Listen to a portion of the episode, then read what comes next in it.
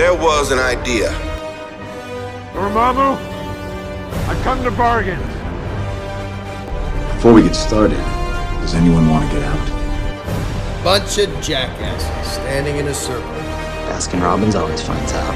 Higher, the faster, baby. Are you Tony's stank? I am Iron Man. What's going on, everyone? Welcome back to a brand new episode of Assembly Required, an MCU retrospective, the show where we reassemble the MCU piece by piece, movie by movie, episode by episode. I am your host, Eduardo, and we've got a really fantastic show for you today, full of lots of arguing and angry people. Uh, we've got the uh, the Lord of Anger himself, Chris here. Chris, what's up, buddy? Well, that's maybe a little premature. Uh, We don't we don't know how angry I'm going to be. Yesterday, you talked about how you might kick me out of your house. Yeah, well, that was yesterday. I was hav- I was having a rough day at work. I saw you. You left your left the group chat out of anger. I didn't leave the group chat. you said I can't be a part of this conversation anymore. and then I continued being a part of the conversation because I'm a damned liar. Classic classic liar, Chris. That laugh you hear back, that little chuckle, that's Peaches himself. Peach. Hey, a little chuckle. People, Hey, little, that's your new name. He is no longer Peaches. He is now Little Chuckle. Little Chuckle's my Little rap Chuckle. name. Uh, if you see an album out there, it's me, uh, Little Chuckle. People recognize my Little Chuckle by now, right? I'm always Little Chuckling. Every Sounds day like I'm a new chuckling. killer clown name. Dun, dun. Yeah, Ooh. what do you want me to do? Knock my? What are you gonna do? Knock my block off? That's the album name. That's a really good point. Angela, who's joining us for this episode. Welcome, Angela. It's me, the Lady Anger. The lady Anger. nice. Uh, I don't know if anybody has caught on yet, but we're here to talk all about Doctor Strange in the Multiverse of Madness, uh, written by someone who Chris and Angela really dislike, and directed by Sam Raimi. Michael Waldron, who did an excellent job as the head writer of Loki. I want to throw that out there before Ah. I before That's I why I talk about how much that I name. don't like the script of this movie. Stopped while he was ahead. Damn. Didn't he do that one? Which one came first? Loki. Did it? Yeah, Well, like Loki dropped first, but was it done first? he got this job off of off of Loki. Yeah, Okay. And then he also, not that this really matters, but he punched up the script for the uh, Avengers dinner show on the Disney Wish. Thank God. That makes me more Disney upset cruise. Why? because I really liked Loki. Uh-huh. I mean, I did. I eventually came around on this, but what you told me that you will end up bringing up. Oh yeah, mysterious, alluding to. We'll talk about it later. The name of our bonus podcast, baby. So we're here to talk once again about uh, Multiverse of Madness.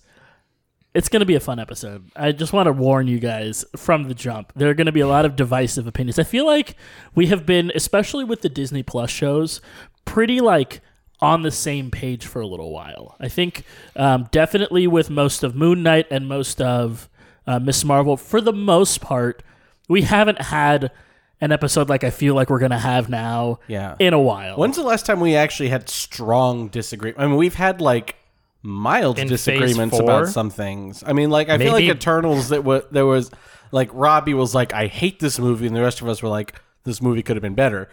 uh, I feel like Bailey was on the very pro Eternals side of things. That's true.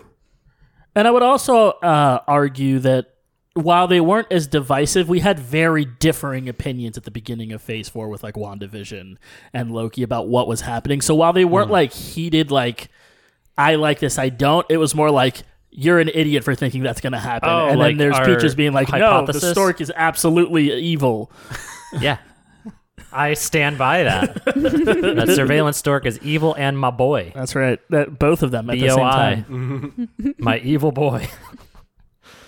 We begin in the gap junction, the space so between universes. The space Between Spaces from the Indiana Jones movie everybody loves. The Space Between by Valencia. There's something strange going on in my head. The space between the written lines. We're going all over the place. I don't have one. I'm sorry. The space bar.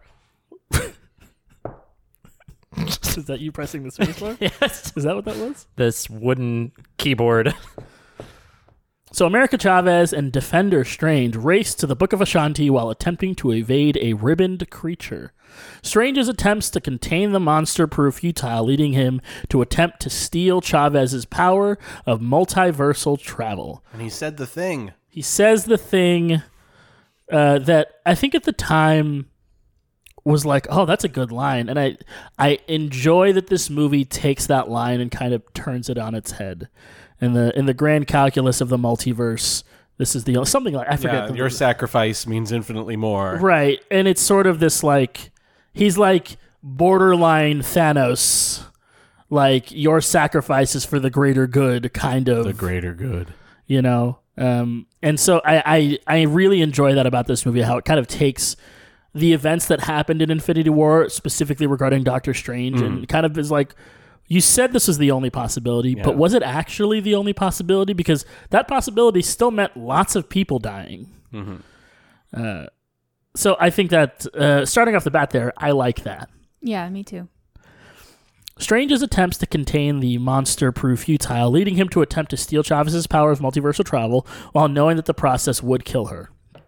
However, the demon kills Strange during the process, and Chavez, in fear, inadvertently opens a portal to Earth 616, which she and Strange's corpse fall through. I'm sorry, I just rolled my eyes. Uh, which part? It's six one six, the comics universe. I I have I have an issue with them calling it Earth six one six. That is a stupid nerd problem. It's not an actual problem I have with the movie, but it is a stupid nerd Well, problem doesn't that I'm Iman never going to get. Vellani past. agree with Yes, you? Ama- She Ms. has Marvel is on my it. side. This is Earth one nine nine nine nine. Um, Yeah, why did they make that decision? because Kevin Feige can do what he wants. Oh, okay. Well, I think if I were Kevin Feige, the way that I would see 616 is that is the home dimension. That is the dimension that everyone is familiar oh, with. One nine two point uh or one two seven point oh one. Uh, what's the home IP Three address? point one four. Do you? I'm uh, making a nerd joke and I'm really fucking it up. Hold on. Hold on, hold on. I'll, the point I'll get is, back to you. it's an Easter egg for for comics fans to say, "Oh yeah, the main universe is six one six," but it's the kind of Easter egg that will make the big comics fans upset because, like, but you can't be six one six because the comics are six one six. Is this really set in stone though? Because it's Christine in the other universe that comes up with this This is system. this is what I am telling myself to make it work for me is that the Baxter Foundation is it- designated it six one six. Christine, wake up. Don't, don't they call it 616 in uh, in Far From Home? Yeah, Yeah, but, but how would he know? But Mysterio is making shit up. Yeah. Or was he? Because he was well, now right. we, we have had two people in different universes that have never met that we know of yeah. that have called it 616. Yeah, but one guy was just an angry Man in a fishbowl. Stark employee. Yeah. The uh, the one I'm in the comics, the universe designations come from the Captain Britain Corps. Uh, Captain Britain. There's Captain Britain in every universe, and they all get together to defend the multiverse.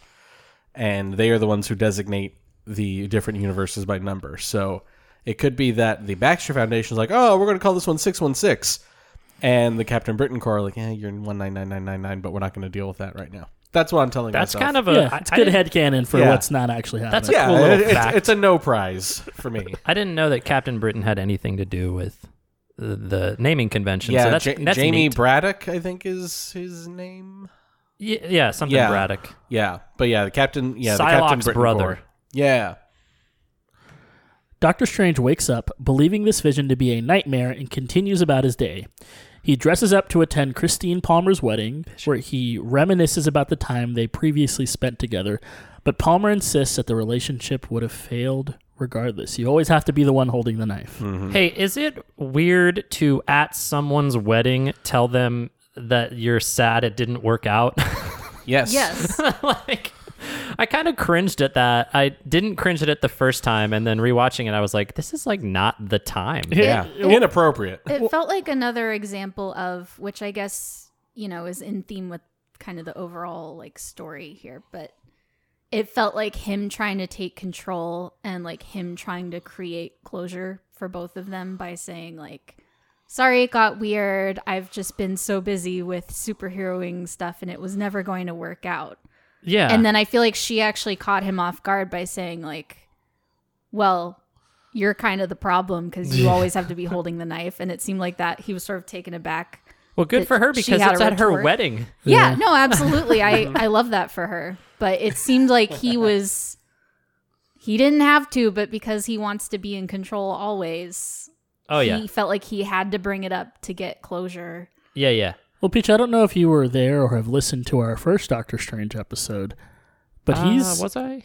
an asshole. I, I think I was there. Yeah. No, no, no. I'm not saying it's out of character for him.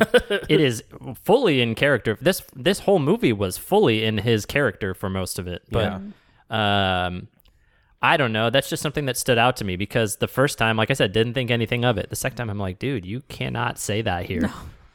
You probably shouldn't ever say it. Like maybe after the wedding, like, hey, I was an asshole. Sorry. I would even go as far to say as this is like not even really his movie. Yep.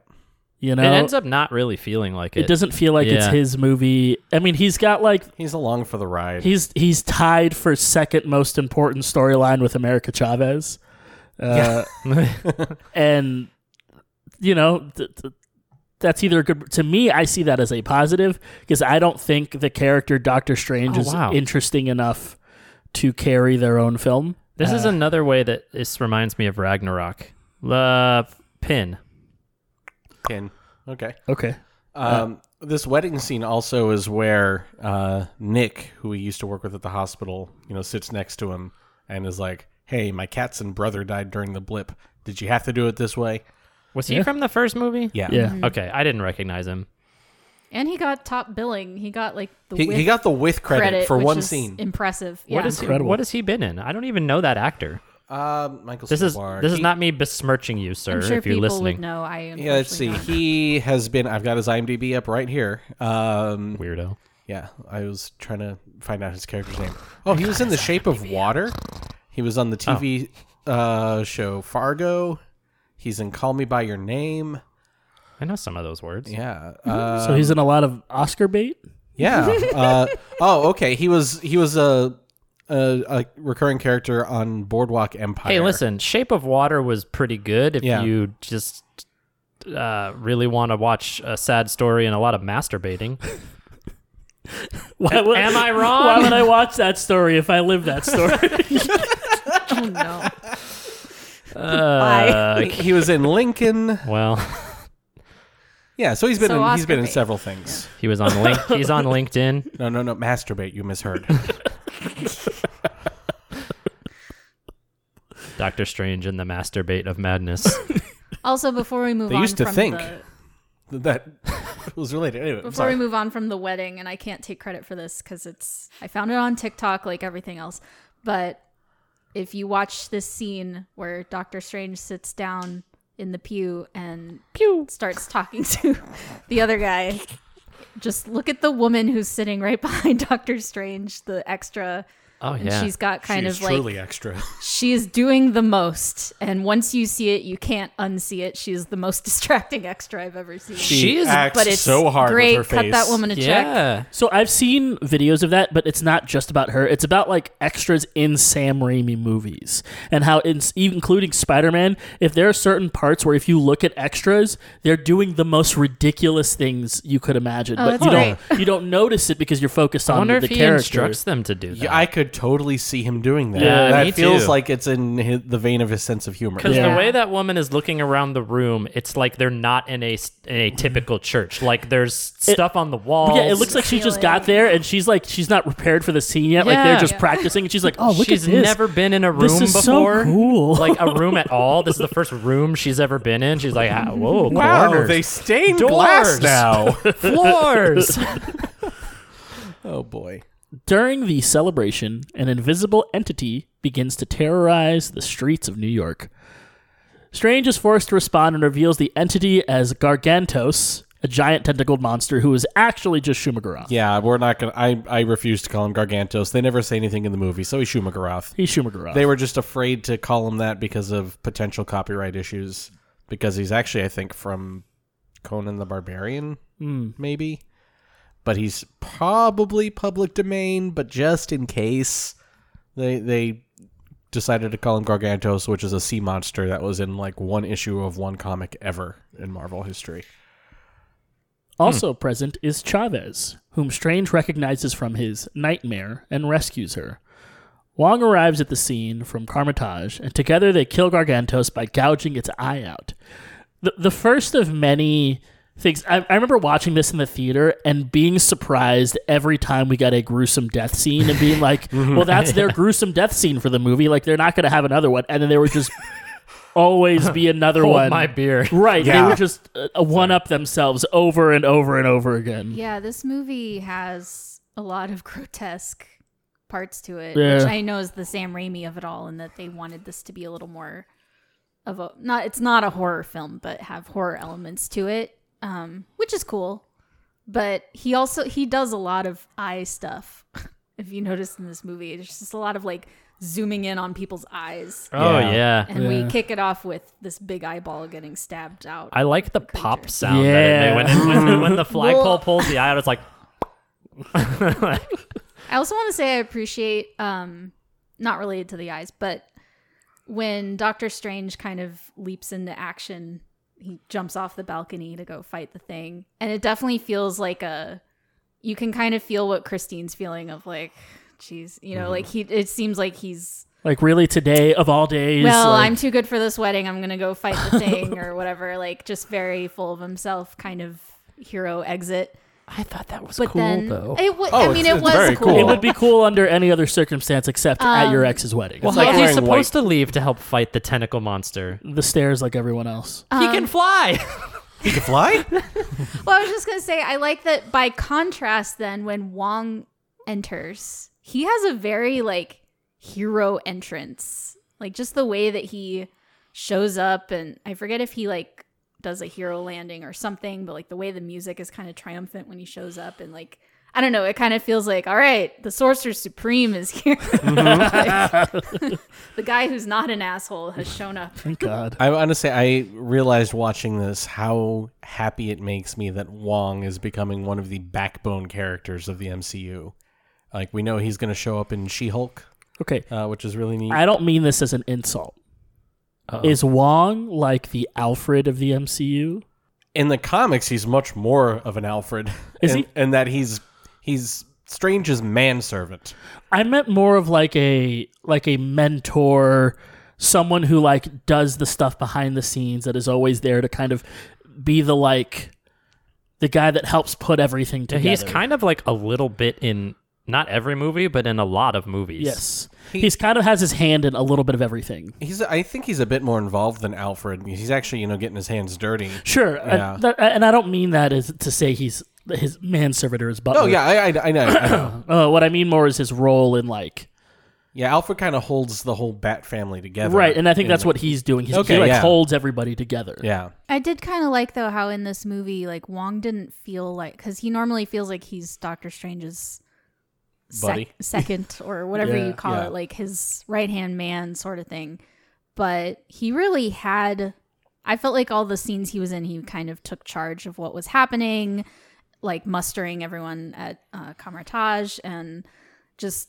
And then they get separated, so he all the stuff he does you know, with Wanda throughout the movie. Like I just feel like he's very much his own character and not just the sidekick yeah. to he, Doctor he still feels like he's the Sorcerer Supreme. Yeah. Strange is off on an adventure, but you don't get the sense. Oh, but yeah, Strange is definitely better than this guy.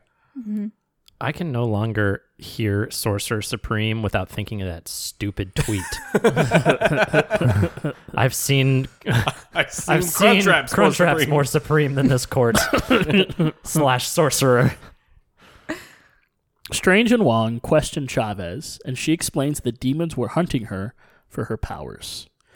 I want to talk about something really quickly, and we can just kind of glance over it, or not glance over it, but just kind of cover it really quickly. So, America Chavez in the comic books, she's from another dimension, and when she lands in 616, she lands in like the Bronx, and she is housed by a Puerto Rican family, and that is kind of like her like that's how she's like associated. She's, she's more associated with being Puerto Rican than she is with any other mm-hmm. nationality. In this one, she's definitely because I believe the actress is Mexican. Yeah. she's definitely more of a Mexican influenced character. And I think there were some people that were kind of upset by that. I don't mind it super much. Like it, it doesn't really matter to me. I don't think being Puerto Rican or being part Puerto Rican is part of her identity, and I don't think that that like is something that like is like super important to her like thesis. Yeah, Um, because since she's from another world, Right. and- yeah, You know, I mean, it would have been cool, but like, do I Yeah. care super much? Not really. Now, if you were to tell me like they glance over or don't talk about Miles Morales being Puerto Rican, that would like Yeah. We're, I'd make- be we're very making Miles. Cuban Yeah. now, or, I- or yeah. If that happened, I would be like storming the gates of Marvel. yeah. Uh, but That's yeah. like very essential to Miles's character. Absolutely. That- Yeah, it would yeah. be weird for them to be like, they, they, they just don't include that. right. Right. As proof of her claims, she takes them to the alternate Strange's corpse to prove that Strange's nightmare was actually a peek into his counterpart across the multiverse. I also just kind of don't like the conceit that all dreams are visions of the multiverse. Yeah, all of them. I'd be fine with some of them for some people, but like having every dream. You mean that dream where I'm being chased naked by clowns? That's happening out there somewhere. Yeah, do you guys have some really What? awful reoccurring dreams that you really hope aren't happening to a version of you out there? Because How many times do I forget to go to English class I I- for a semester? Yeah, that right? doesn't seem I right. have Yeah, but there are if the if the universe theory is correct, there are infinite universes. Listen, but- so yes, several of them are going to be you naked in front of a clown without your history. I don't remember. okay, what you guys one of my actual reoccurring dreams is that I am like, and it's not always the same group of people, but I'll be in the dream and there'll be a bunch of people around me. I will turn around to look at something else, and I turn back, and everyone is gone. yeah, it's the that's the universe where everybody can teleport. That sucks. Except for me.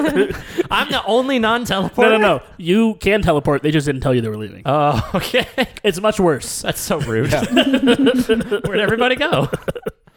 Upon further inspection of the corpse, Strange discovers runes of witchcraft that he realizes were also present on the tentacled creature.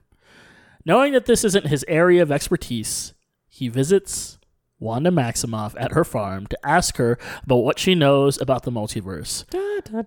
that that made me s- the uh, when Wong is like, "Do you know someone who might be able to help?" and it played the little WandaVision motif. That was great. And then it was all downhill from there. Like newfound glory. I was about to say the same. uh, but soon he discovers that it's chaos magic uh, conjuration created by Maximoff herself. With the Darkhold in her possession and becoming the Scarlet Witch, Maximoff reveals herself as the one who sent the demons after Chavez, believing that she could reunite with Billy and Tommy once she is able to take over the multiverse. She gives Strange before sundown to surrender Chavez at Kamar-Taj. Otherwise, she'll be coming as the Scarlet Witch. It's time to talk about it. Let's do so it. it's the elephant in the room. What are you talking about? we can talk about the decision to make Wanda Maximoff, the Scarlet Witch, the villain of this movie. Chris, I'm going to let you go first. Okay. Uh, mostly because I want to get up and You like want use the the, last word. bathroom, oh, okay. and uh, it's going to give me plenty of time. All right. But then you won't get to hear his. He's heard it. I'm, I'm honestly just joking. I wanted to make a joke about Chris talking for a long time, Oh, Yeah, I do tend to do that a lot. What? especially about this. I feel like we're going to be here for a while. Oh boy, I And I, then like, when tur- he starts with a long pause, too, that's how you know. Settle in, kids. I literally don't know where to begin with this. I'm going to start by saying that I am not against the idea of Wanda being a bad guy at some point. All right, I that's a thing that happens with Scarlet Witch in the comics. Okay, I do not agree with it happening in this movie in, in this fashion. All right, I I have a big note in my phones. I'm just gonna uh, in my in my phone in my notes app that I'm just gonna read. It's called "Things About Multiverse of Madness That Make Me Mad," and it's like multiple paragraphs. Um, so my big problem with this is that Wanda's fall to evil happens entirely off screen between WandaVision and Multiverse of Madness, with only a hint at the possibility of her capabilities at the end of WandaVision. Multiverse of Madness starts with her in full villain mode. For me, I think watching her go down that path would have been a much more interesting, much more satisfying story rather than chalking it up to, well, there was an evil book and she's bad now.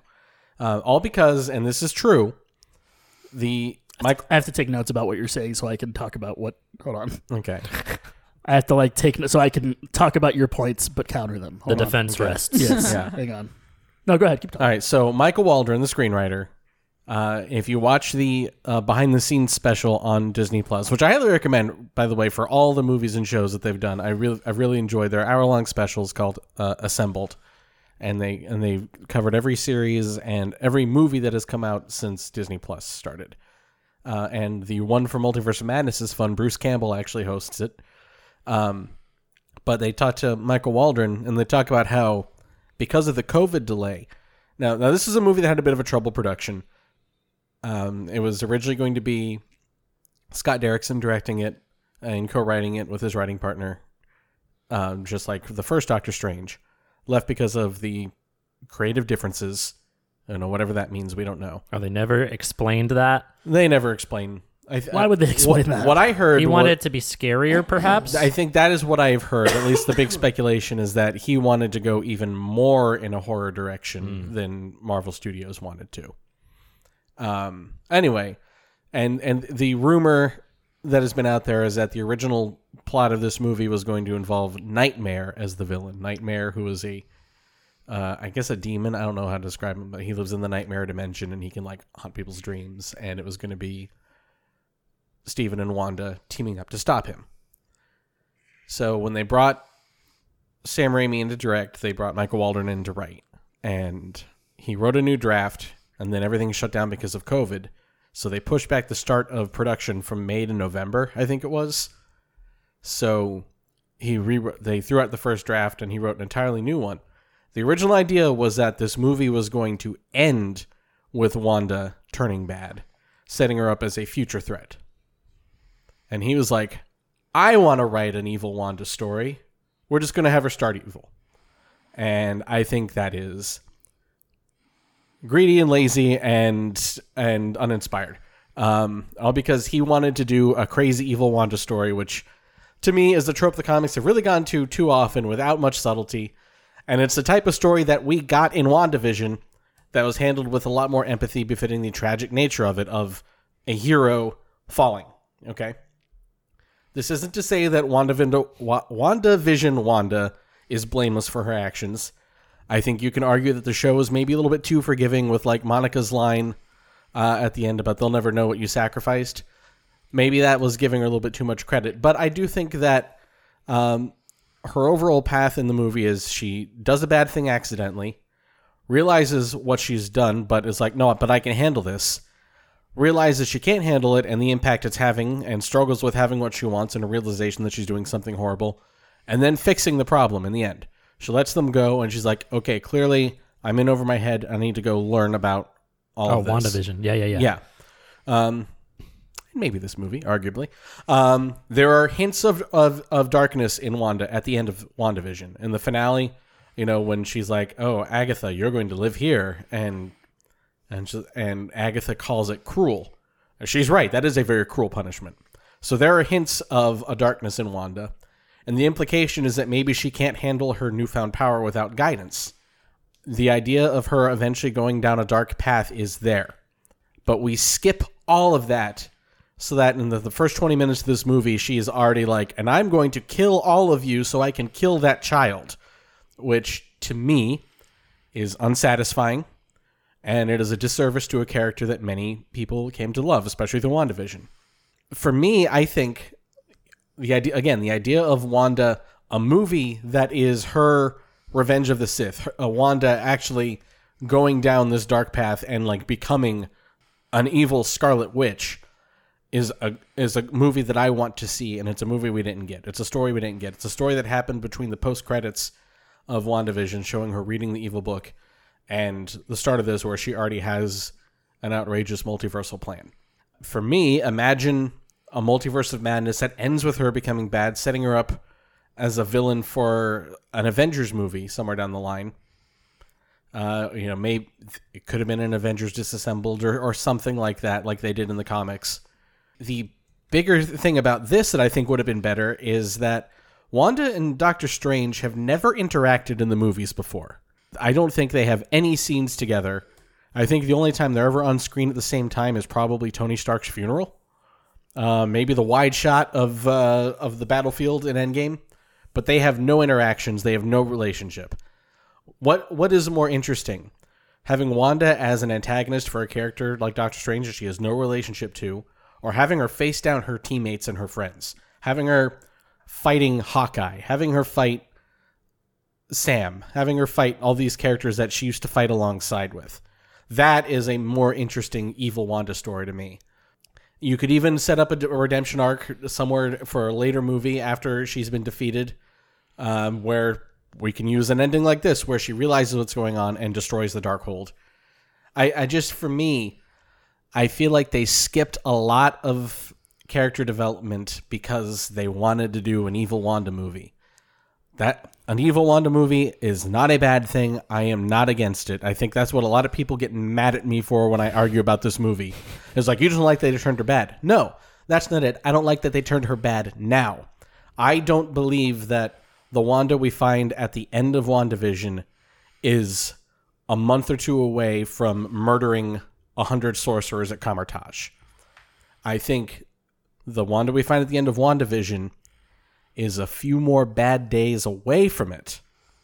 I want to see that though. When this is a character that we have been with since Age of Ultron and has been in multiple movies and a TV show, I want to watch the fall. I don't want someone going like, "Well, I don't want someone else to be able to make a movie where this happens. I want to do it." I think it's shitty. The end. The killing joke says that it only takes one bad day. Yeah, uh, but she's had I know, no. I I actually agree with most of what you just said, but I don't think I should be the one to go next because you And have let- taken notes, and sir. Let, and let me say that watching this movie a second time, knowing going in that this is what it's like, I was able to enjoy the things that I like about this movie more if you can just accept that they made a very bad character decision. With this, I'm, here's a part where I'm going to make everyone mad. I feel about this movie the same way I feel about Rise of Skywalker. There are good parts to it, and one Get the in, fuck and outta one and one. You're getting kicked out of your own house now. Let me talk. we There- do, He sir. He hasn't Let been talking. Let him talk. Yeah. Let me explain what I mean is that there are good parts in this movie that I like.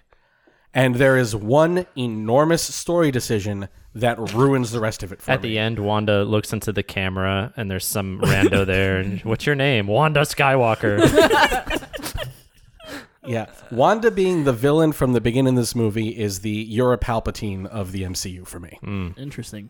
Wow, I can't disagree more with basically everything you said. Okay. Uh, I'll start at the beginning. you don't like watching character development? I do like watching character development. I thought Okay. I got it in WandaVision. And I think that it starts it starts there. So when I finished WandaVision, I went and I watched the first ep- I yesterday I had like a plan. I watched the last episode of WandaVision, I watched Multiverse of Madness, and then I watched The Assembled all right after each other. I watched it all in like a big block.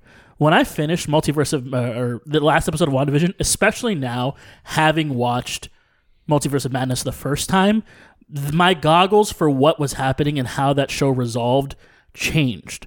It, it, you know, at first I was like, oh, it's like a happy resolution. But as you start to watch the end of that show, there's nothing happy about it. It's just a reliving of, tr- like, if you're going to talk about Wanda's trauma and what she has been through, yes, she gets to wish this fake vision a goodbye. But the truth is, all Wanda does once again is lose. Uh, and she ends up, in my opinion, in a worse spot that she did to begin with. Uh, I think the whole like her like enslaving a town and whatever is kind of almost like beside the point. It's about her and her loss and what she feels she's deserved.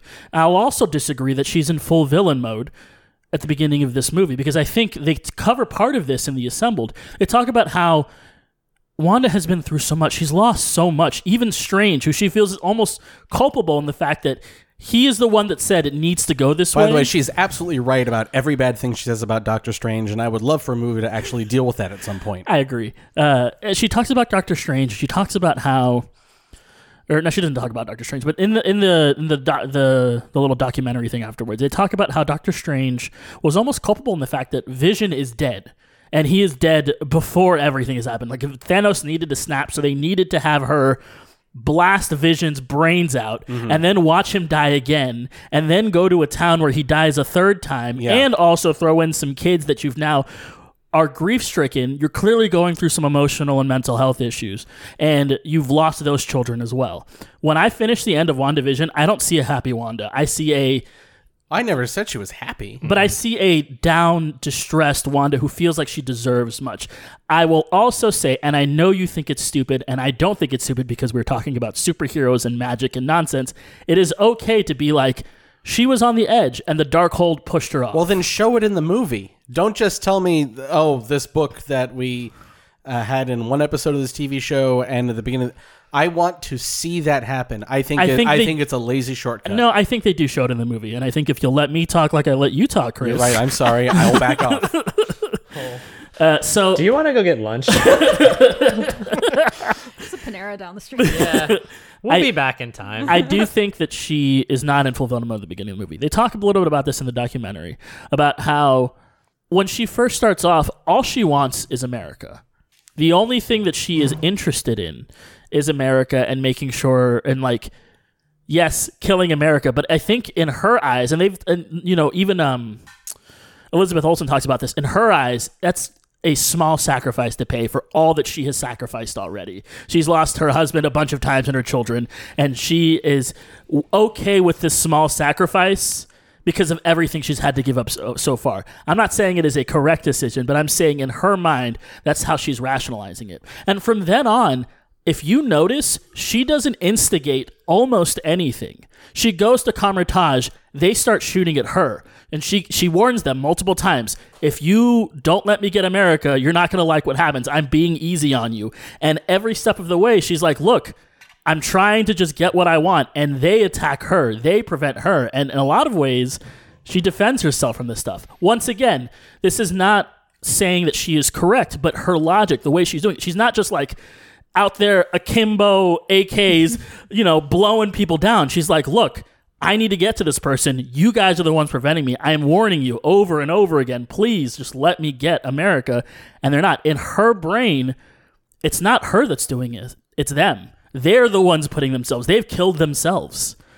I I can't get on your side with this one because that's like saying you're not letting me bully you. You need to let me bully you. Look, I you you you have to understand that I am not saying it is a correct opinion. I am Okay. not saying it is her being right. I am saying in her mind she thinks she is right. And you have to understand that people don't normally think in like coherently, especially in in in forms of trauma. This movie is all Oh, about yeah. is all about grief, and you know it, it's about her grief and her kind of like letting go of some of that last bits of grief that she has.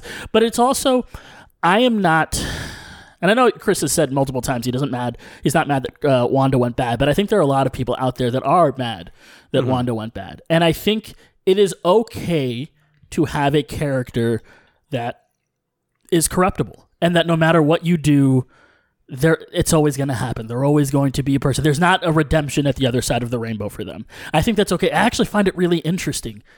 Where I will have pauses, I don't think it should have been Wanda. Like I find this movie very believable. I really like the movie. I really like uh, kind of the the direction they took Wanda's character. I thought it was really interesting, but I don't think it should have happened because if you look at Wanda and you look at sort of the female Avengers and superheroes, she was one that was incredibly popular, especially after WandaVision. People really, really love the Scarlet Witch. And it's not like we have like a laundry list of really relatable, likable female superheroes.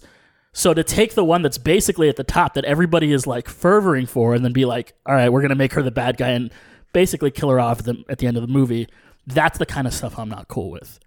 I'll also disagree. I don't think WandaVision tells the same tale as the movie. Uh, I think uh, saying it in really broad strokes and saying Wanda was good, then bad, then good at the end is not fair to storytelling and discounts some of the nuance of what was happening in the film versus what would happen in um, uh, in in WandaVision. Um, like I said, I don't think killing uh, her killing, especially at the beginning, she doesn't believe it's her fault. But as she does it little more and more, that's the corruption. Even in the way that she looks, she starts to deteriorate as the movie goes on. Obviously, she's in another body, but she goes from like being these like this like well kept together Scarlet Witch, and by the middle of the movie, she's like got like broken shoulders and she's like bleeding from the face. Like she is she is corrupting before our eyes in the movie. I don't think it's fair to say that she we don't get that because I think in the movie is exactly where we get it. I just think it's not happening in the way that you expected it to.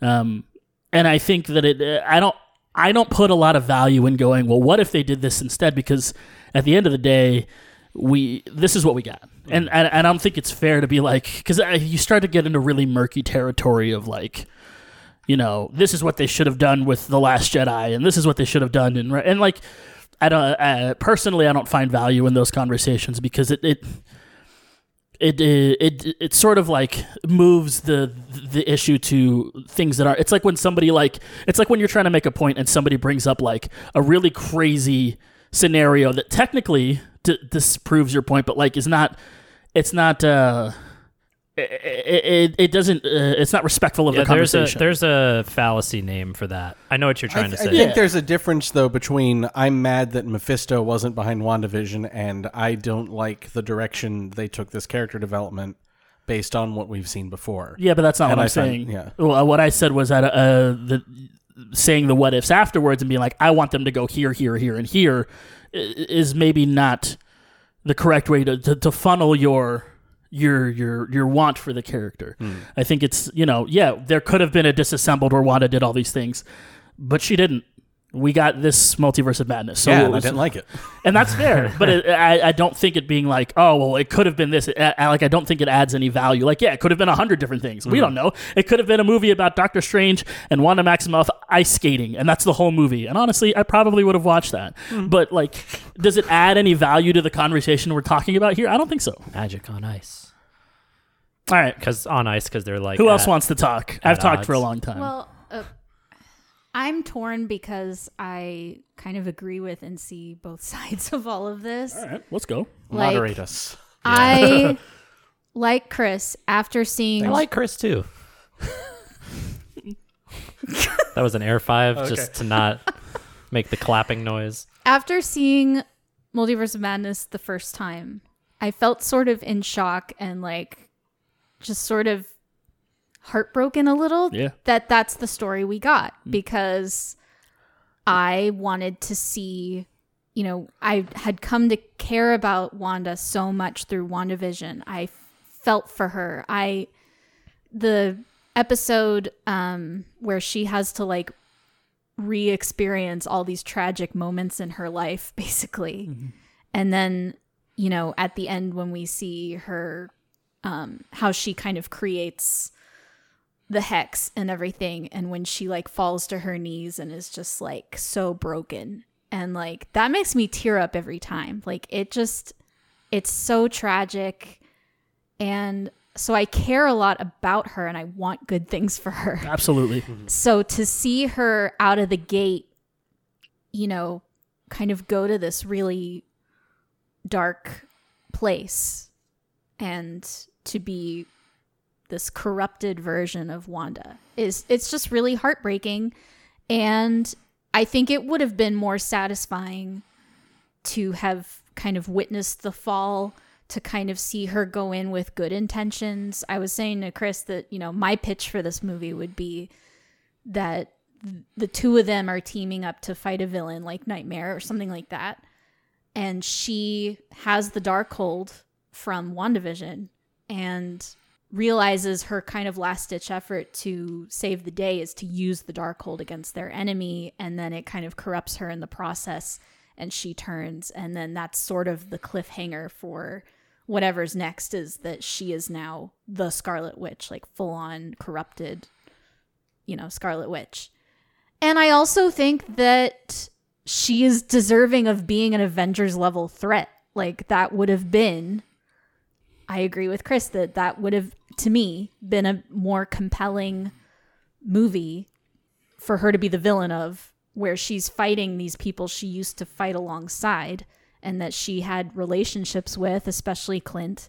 Um you know, and she she's the Scarlet Witch. She's like the strongest Avenger. I don't care what Thor says. um, you know, so it would have been neat for her to be the villain of an, an Avengers film. Like that's that's the big times. That's the big leagues, you know, to be the villain of one of those films. So I'm sad we didn't get that. That is what I wanted. We didn't get that. That's fine.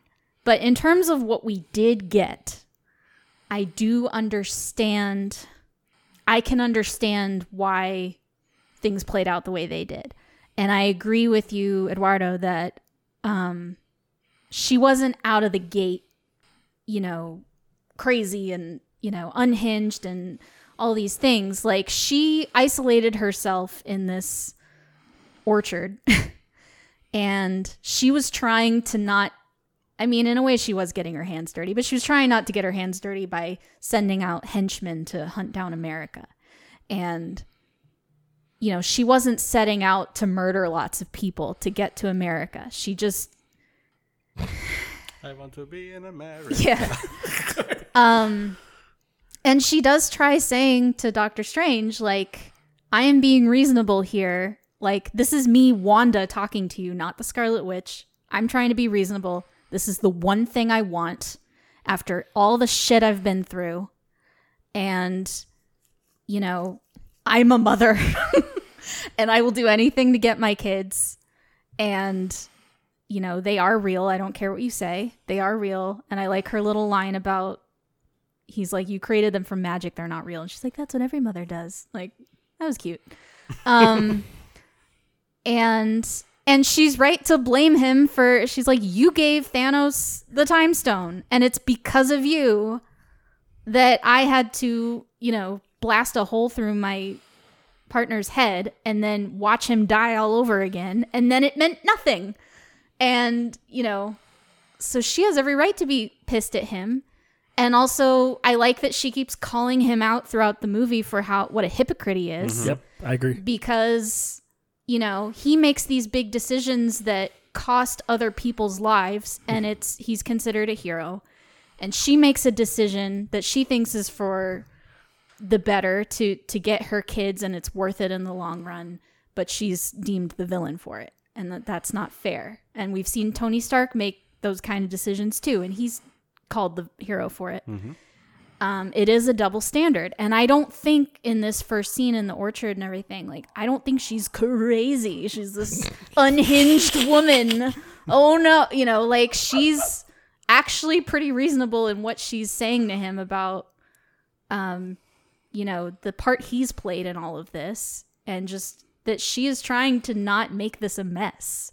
She just, there's this one thing she wants. Do I agree with the one thing she wants?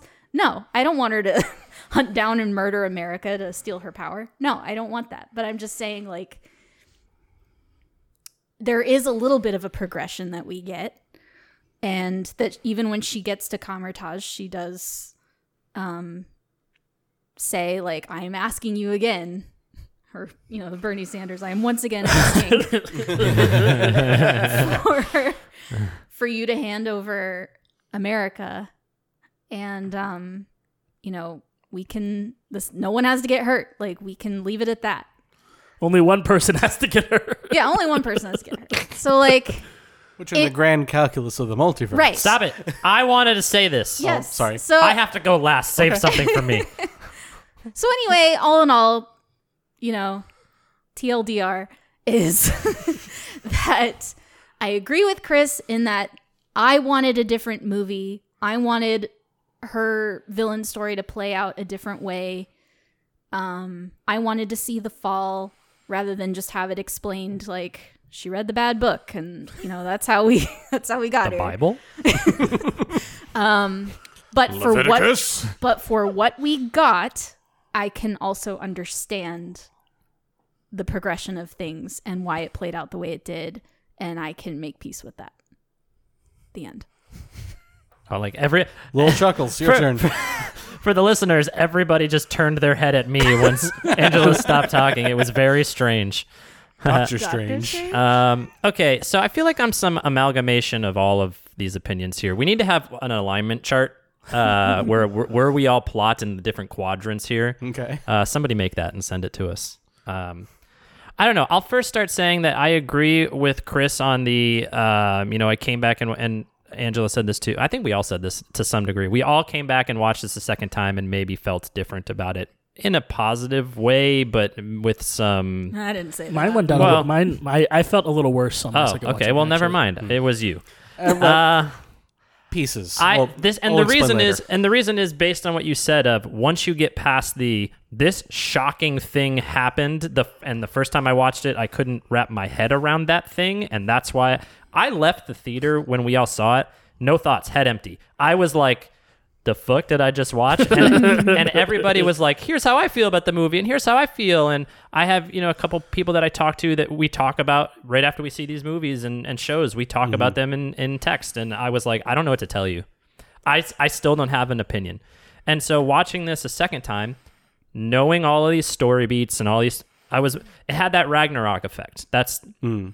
Kind of one of my points. Is I it took me a while to like Ragnarok because I couldn't wrap my head ab- around Thor being cool and fun, um, and the movie was so different from the other ones. But once you accept those character changes, whether you like them or not, it feels like a put a well put together movie.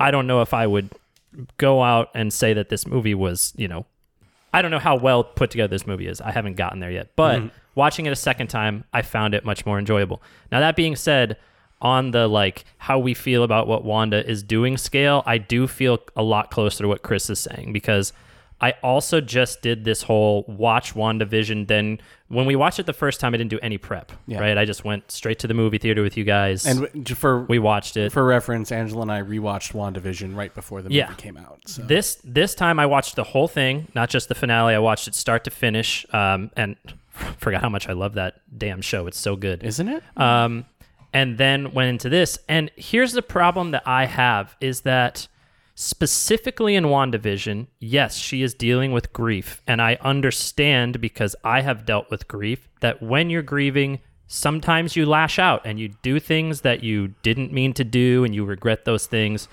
Like, I totally get that. Very relatable. But the difference, I think, in WandaVision is that in the finale, she's confronted by all the people of Westview. And yes, she has done these bad things, but the difference here is she sees these other people that are circumstantially a part of her life. They're not her kids and they're not Vision. And she decides, yes, I am a hero. I need to do the right thing to not hurt these other people. And she's, again, it sucks, but she sacrifices the life that she has grown to care about to protect these strangers in Westview that she's been manipulating. Mm-hmm. And to me, that's what makes her a hero there.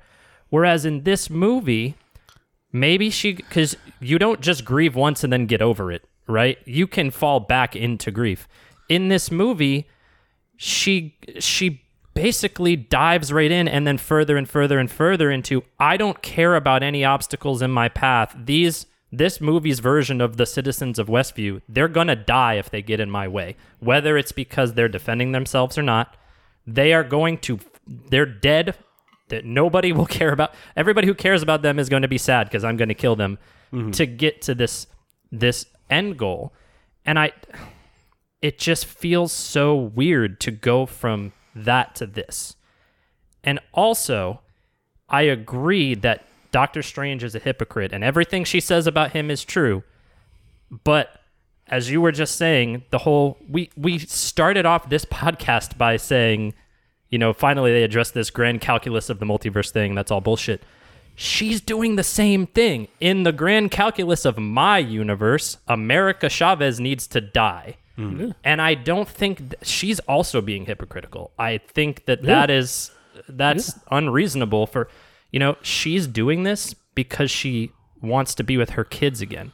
America is somebody's kid too. Mm-hmm. Killing her hurts somebody else. Yeah, but I don't think Wanda's on this podcast to defend herself. Like I, I and know. and I don't think the intention is for her to be reasonable. I think No, no, no, I know. it is. Oh, yeah, She is intentionally unreasonable. I also like. I get that. I think where I most disagree with you is that I don't think she is a hero by the end of WandaVision. No, no, no. I I don't mean that she is a she did a hero thing. Yeah, but that doesn't make I don't her even, a full hero. I don't even think she did a hero thing. By the end of WandaVision, the only person that Wanda has defended is herself because her children and her her her, her husband are manifestations of her reality, and she doesn't necessarily defend the townspeople.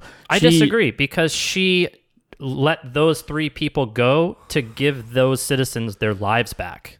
which she took from them in the first place. I know she messed up, and then she said, Yeah, but like I messed up." Yeah, but I, I don't call that a heroic action to be like, oh, I enslaved all of you and took away all your free will. Here's your free will back. I am a hero. okay, right, but- right. but here's On the the, thing grand is- scheme of things, yes. But after accidentally having done this and then pitted at this choice, I don't. I don't think she.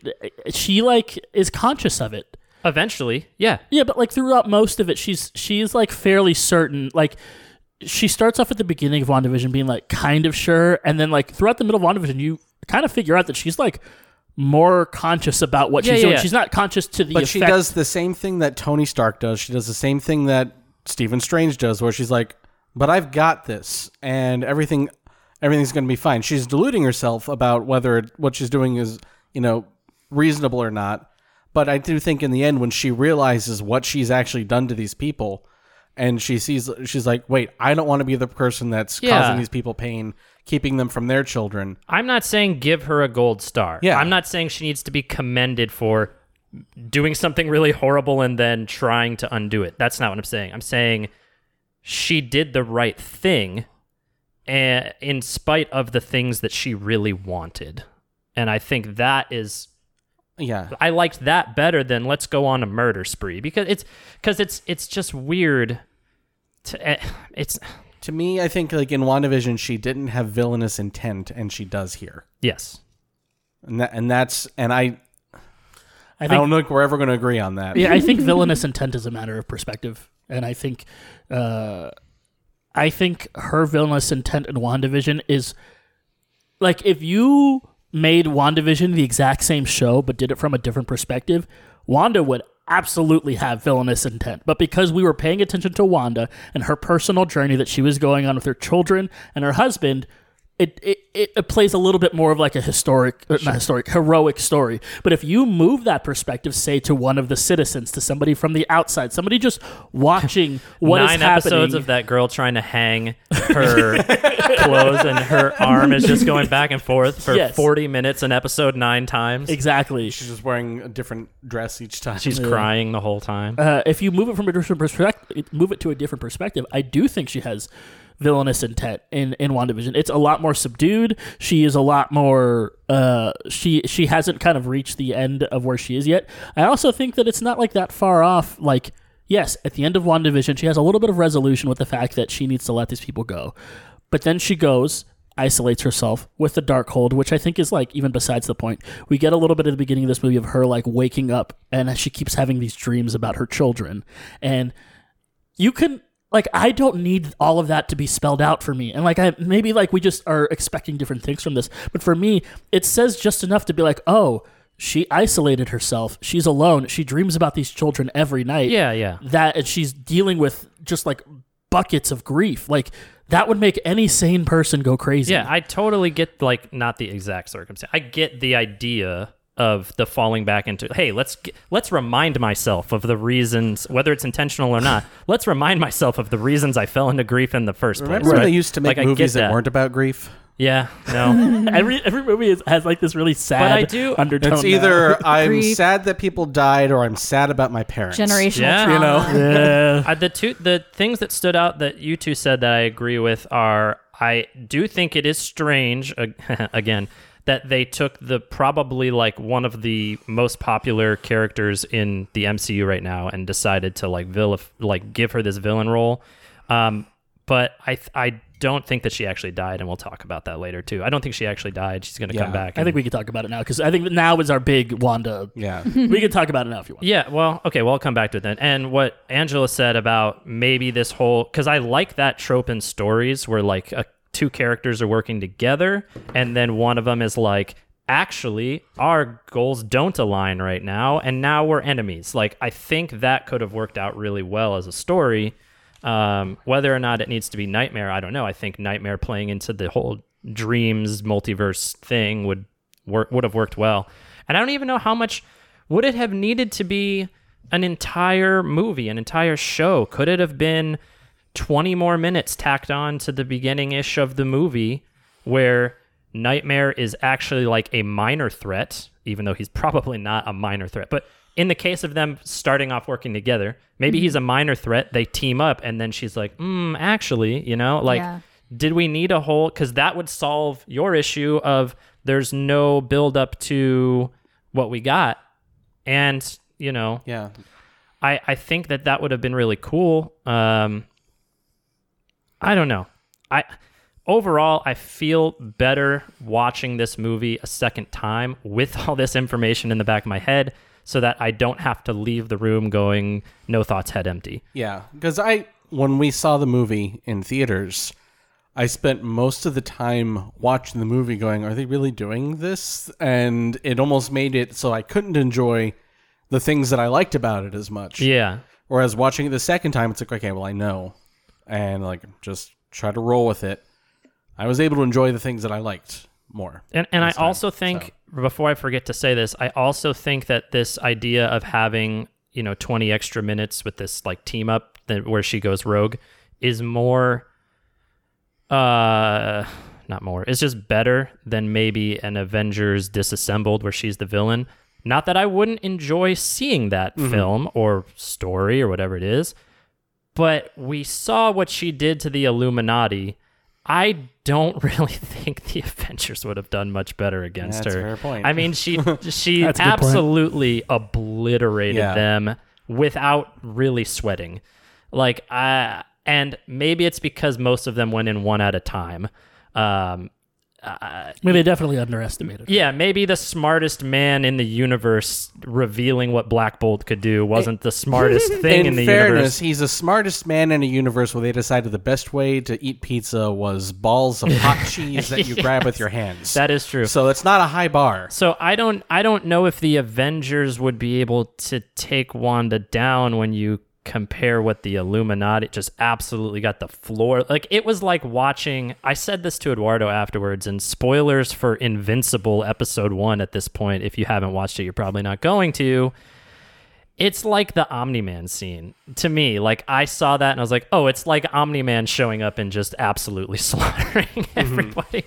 Um uh, you know, so I don't know if anyone else really would have stood a chance. Maybe she'd have to fight the Eternals. I, Scarlet Witch versus Kingo. Here we go. Uh, I got to say, I, I would love to see a movie, like you said, where there are 20, 25 minutes of build up to this. Maybe, maybe that's all I needed. I don't know. That might have it might, it might have been more palatable to me that way. Weird thing to say, but this movie is only including the credits two hours and eight minutes. Yeah, do you and remember? Do you remember when Marvel movies used to be longer than two hours? Yeah, they have twenty minutes to throw around. Uh-huh. You know, make it two and a half hours. Put a pin in this for our Love and Thunder discussion. Yeah, I, I don't I don't know what the uh we're gonna sit there and watch it. I mean, why not? You know, and I don't know, maybe they I haven't I haven't watched any deleted scenes or seen any story. The only storyboard I saw that definitely obviously got scrapped was Wanda showing up at some point to taunt Strange where she like comes through a portal uh to be like don't fuck with me and has Baron Mordo's head. Yes, because it was the movie was. Originally. Did you not see that? It was originally going to start with Mordo finding her at the orchard and trying to kill her because he, I'm going to kill all the magic people, and she was just going to kill him. Well, I, and I think the way they did it was a little better. Yes. yeah. yeah. It would have been weird for her to. Sh- I mean, it would have been even more skewed. I would have been. I would have yeah. been even madder. You would have. You would have raged. I would have been mad for two reasons because I really want them to pay off the Mordo tease, and if that was the payoff, that would have been incredibly disappointing. Yeah. Anyway, I don't know that I have anything else to say um, in this this alignment chart discussion. Chris, do you have any rebuttals over anything that anyone has said? I rebutted while we were talking. I, I like I said, I. You know where I stand, and I haven't changed my mind. One last observation about um, Wanda's aesthetic that I just thought was neat um, after watching the behind the scenes assembled. The costume designer pointed out how her outfit in this is it's similar to her WandaVision Scarlet Witch outfit at the end, but it's a little different in that it's got a lot of like black kind of interwoven with the red and it kind of looks like the black is sort of like streaming throughout like dripping and kind of invading the red She's got a symbiote. throughout and like same with her crown it's got like black kind of little strands on it and stuff and it just sort of the whole thing looks like she's been it's scarlet witch but corrupted Yeah, it's you like know? it's almost like an evil mold growing. yeah so i thought that was a nice touch The thing with her Um, like hands. the Yeah, her like hands looking like agatha's yeah. yeah um i thought that was neat Oh, here's a random. I don't know where else I'd say this either.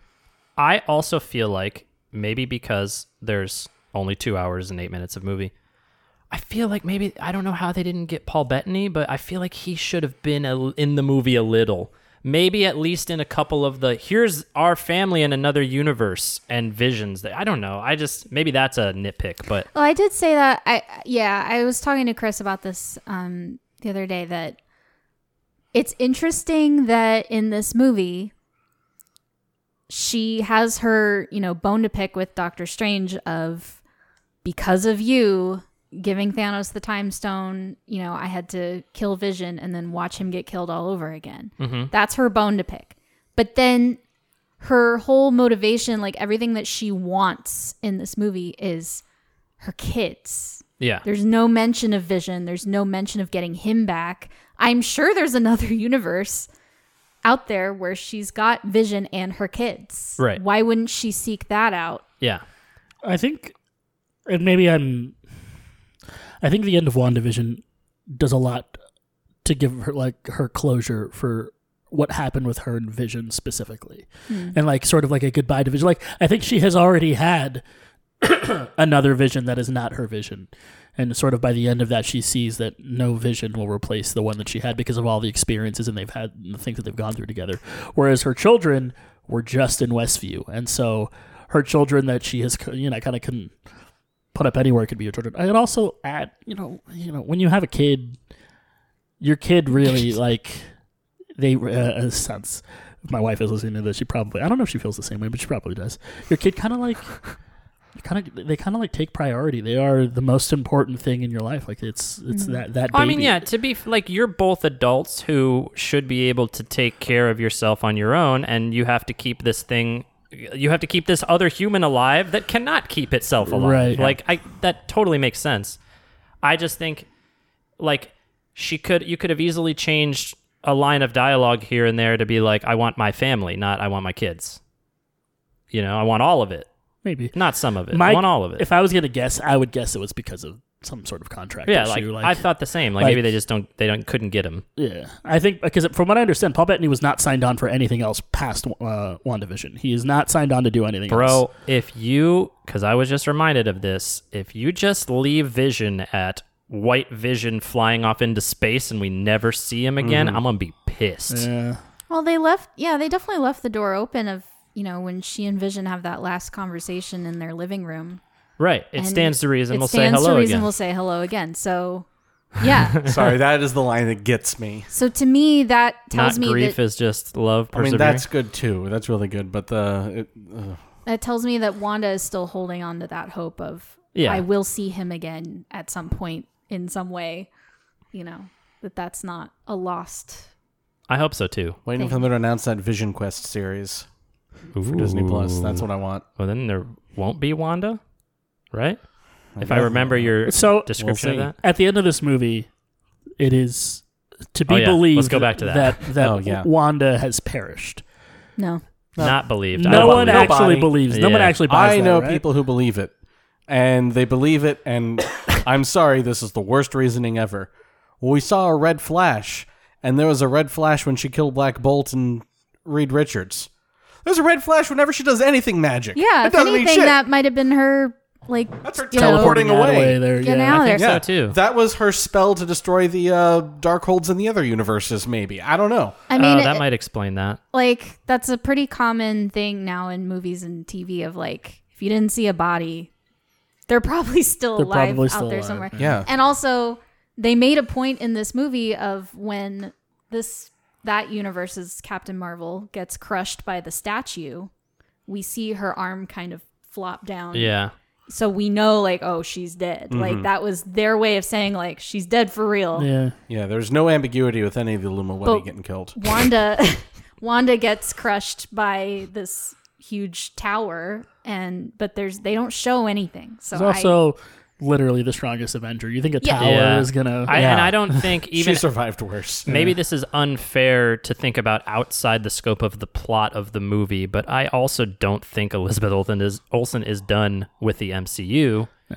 And back to your point of her popularity, I think it would be stupid of Mm-hmm. Marvel to not keep her in. And that's why I think, especially regarding this movie, how this movie had so much fan service in it, and a lot of this and No Way Home it was like dripping with what the fans want. It was all about. They talk about this in the the, the assembled thing before. Um, documentary thing talk about how this movie was really important to give the fans what they wanted that's how you got patrick stewart in there that's how you got john krasinski in there there was a lot of giving the fans what they want and i think and don't this is not you winning Okay. but I think if they had redone this and had had enough time between WandaVision and them finishing this movie, they would have changed the direction of where they put Wanda at the end of this movie. Yeah. Like I think if they had seen how popular Wanda had become as a hero before they decided to Yeah. do all of this, they would have ended up going in another direction because it would have not made sense for them to like because like honestly at this point Wanda's like a money printing machine and if you know Yeah. like one they'd be dumb not to bring her back two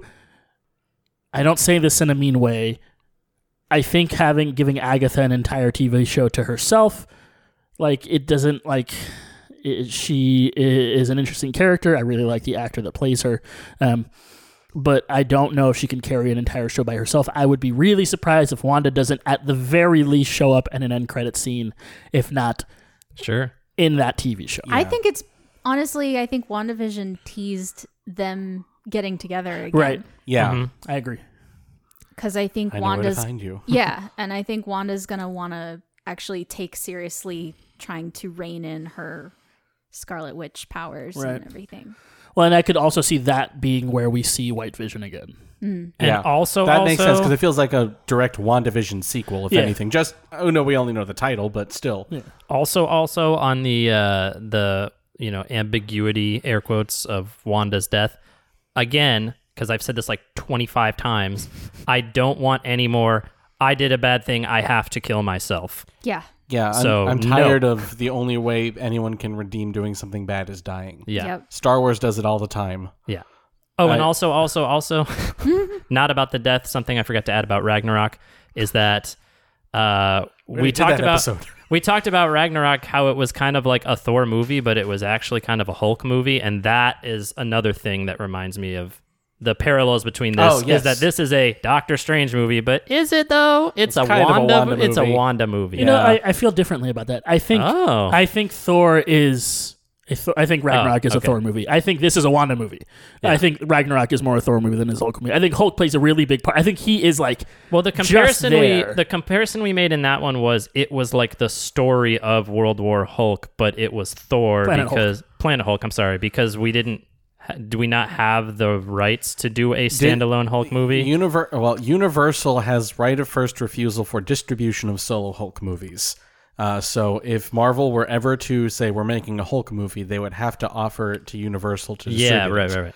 Nothing to do with production, only distribution. Okay, Hulk can appear in uh, any other movie okay. without them having to do anything with Universal. So it's vaguely parallel that's in also my head, but possibly why She-Hulk is a TV series and not a movie. that makes Mm. sense. anyway, I don't have another also to add Until later. until later. If anybody thinks of anything, feel free. Yeah. All right, anyway, we're 25 minutes into the movie. Let's keep going. and we are what? Uh, we are an hour and fifteen into the podcast. oh my god. we knew this was going to be a long one, kids. We did. All right. With Chavez over at Kamar-Taj, the masters of the mystic arts fortify the area in preparation for Maximoff's assault with a magic shield and various other defenses.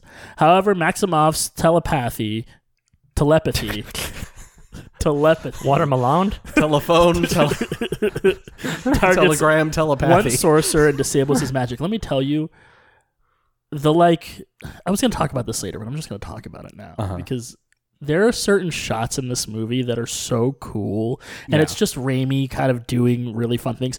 The like Wanda showing up behind someone I love and that. like whispering in their ear, kind of thing. It's so cool. I, I know I just spent like 45 minutes complaining about Evil Wanda. Let me just say, they did Evil Wanda so well. This is exactly what I want out of a bad Scarlet Witch. Yeah. This is perfectly done. Uh, she's I think Scarlet Witch should be scary, even when she's a good guy. Even if she's on the Avengers, she should be a little bit scary. Yeah. Uh, and and I thought they did it so well when she crawls out of the gong and like rearranging her bones like Vecna got her or whatever. Oh man, good stuff. Good Well, stuff. And you think she could do that if a giant tower fell on her? I make a deal. Rearrange her with bones, put them all back into place, and just Probably. walk away? yeah. I make a deal with Gong. You You got him. gonna make a deal with Wong? Well, that she crawled out of the Gong, not the Wong. The Wong Gong. the Wong Gong. She was trying to get No, them to was the swap right their gong. places. anyway, yeah. I, well, let's just say, just they. As much as I didn't like the direction of the story and how it was handled, the execution. Literally. Uh, yeah, the, yeah, the execution of scary Scarlet Witch in this movie, a plus. Uh, this uh, leading the shield to collapse, allowing her to shred through the resistance of Kamar-Taj. Strange entraps her within the mirror dimension, which proves to be ineffective as she escapes using reflections. Cornered, Chavez accidentally opens a portal, allowing herself and Strange to flee across the multiverse. I do like there is a line in there, and it kind of like reinforces my point. But like when she kind of comes out and she's like, she kind of blames them for all the people that are dead. She's like, "You did this. You're the reason. You not giving me America is why all these people are dead." And they're like, "What are you talking about? No, you you killed all those people." And she's like, "No, this was you. You did this." Look what you made me do. Look what you made me do. Look what you just made me do. Sorry. The old Wanda can't come to the phone right now. Oh my. Why? Because she's dead. Jesus. They land in Earth 383 in a futuristic New York City. I thought it was 838. Yeah, whatever. Uh, what's the point? Yeah. Did anybody matter. count the the the multiverses, the mul- the universes? Oh, my note here, by the way, was everything everywhere all at once did the rapid multiverse montage better. I agree. Uh-huh. I Well, still and they to watch did that. significantly more. Yeah. Uh, I know I already recommended that movie, so I'm not going to recommend it again today in the recommendations portion. I'm just going to recommend in general watch that movie, Everything Everywhere All at Once. It's available, you know, on DVD and Blu-ray and rental and everything now.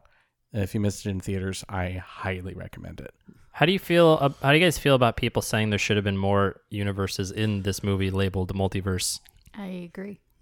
I th- I, th- I think I agree. Um, I, I appreciate that it was a focused story, Yeah. but I wouldn't have minded a little bit more multiverse Like to go along with the madness. if during the madness America was more like uh, portal hoppy, like she got scared a little more often before she could control her powers, Yeah. and she was like, you know, shitting out portals left and right.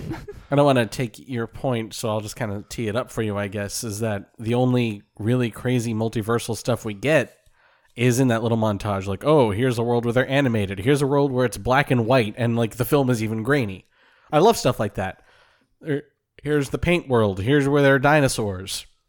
yeah. That's that's all you know. And then we just get a. Then we go to two other universes the rest of the movie. Which I technically the best kind of Lee. Uh, they did go to more than one, Right. So multiverse. Angela, uh, um, when I watched this movie again, my like I was telling Peach, my score went down a little bit, and it's because after you have um, gotten rid of a lot of the shock, this movie, plot wise, it's a little messy. Yeah. Yeah, I just I like it less, I think, upon second viewing.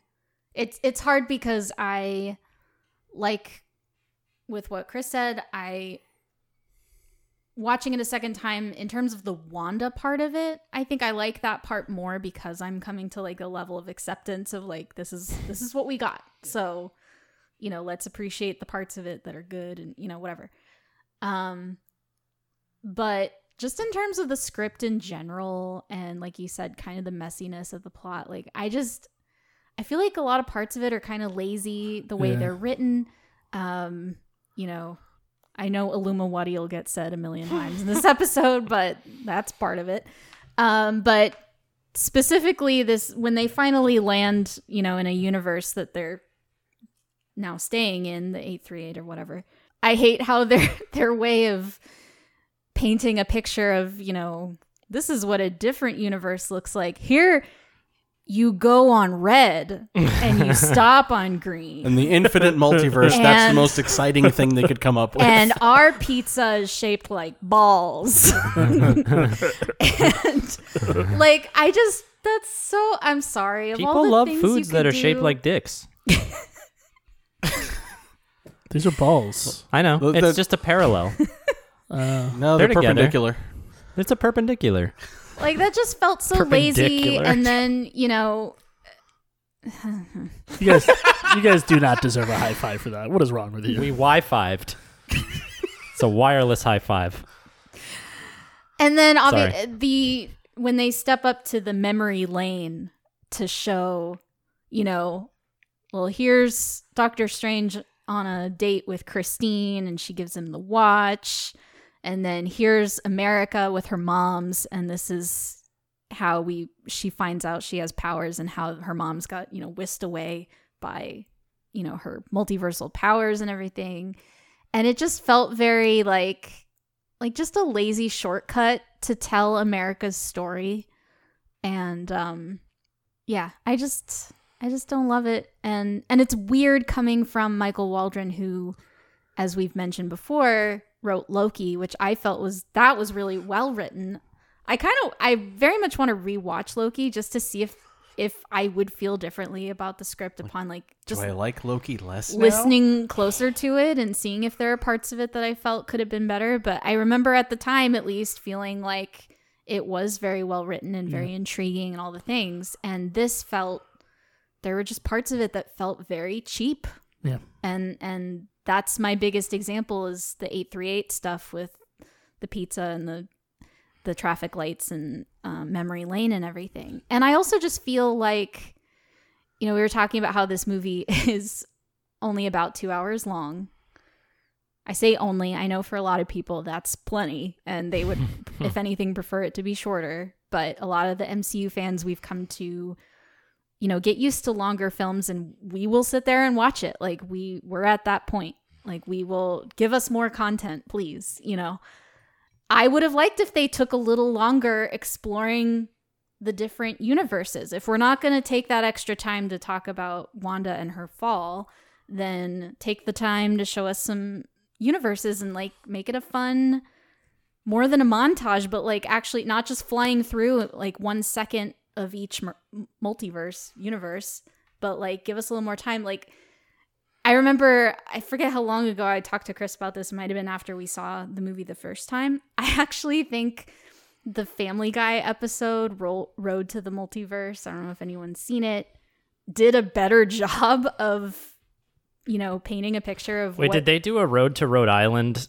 yeah. but through the multiverse? well they do a lot of road to Yeah, yeah. But Road to Rhode Island was the first one.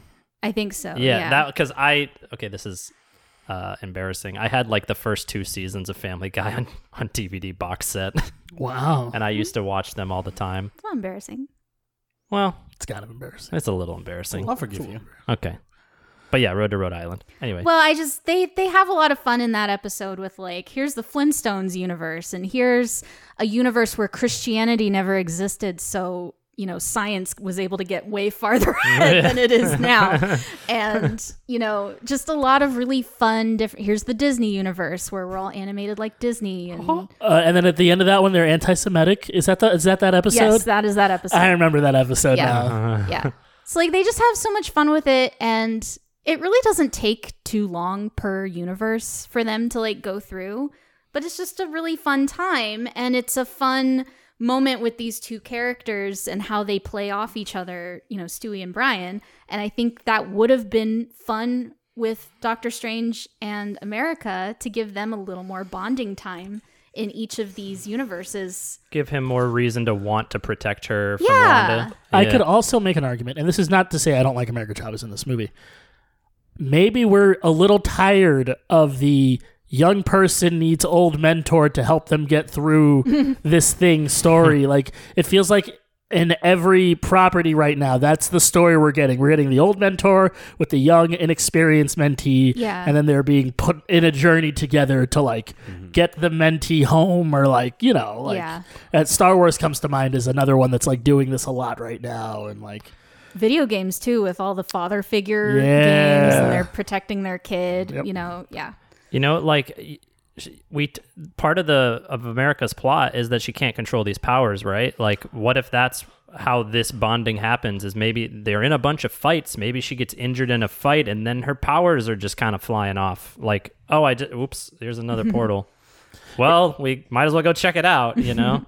in the assembled documentary he talks about this section of the movie the writer and he's like you know i didn't really know what to do here so he was like uh he was like i didn't really know what to do and i knew i wanted to do something big so i thought you know why not the illuminati that was basically like that's how he like described his like thought trail he was like you know i had this section of the movie where i didn't know what to do there so i decided you know what let's just do this I was shocked they put that in. There. Like Admitting shocked. it. yeah, I need to watch this. It's like, yeah, like you you didn't know what to do with the script next. Yeah, we can tell. like, And then they're gonna walk up to this window, and it's gonna get all the exposition out of the way for me. Show don't tell, baby.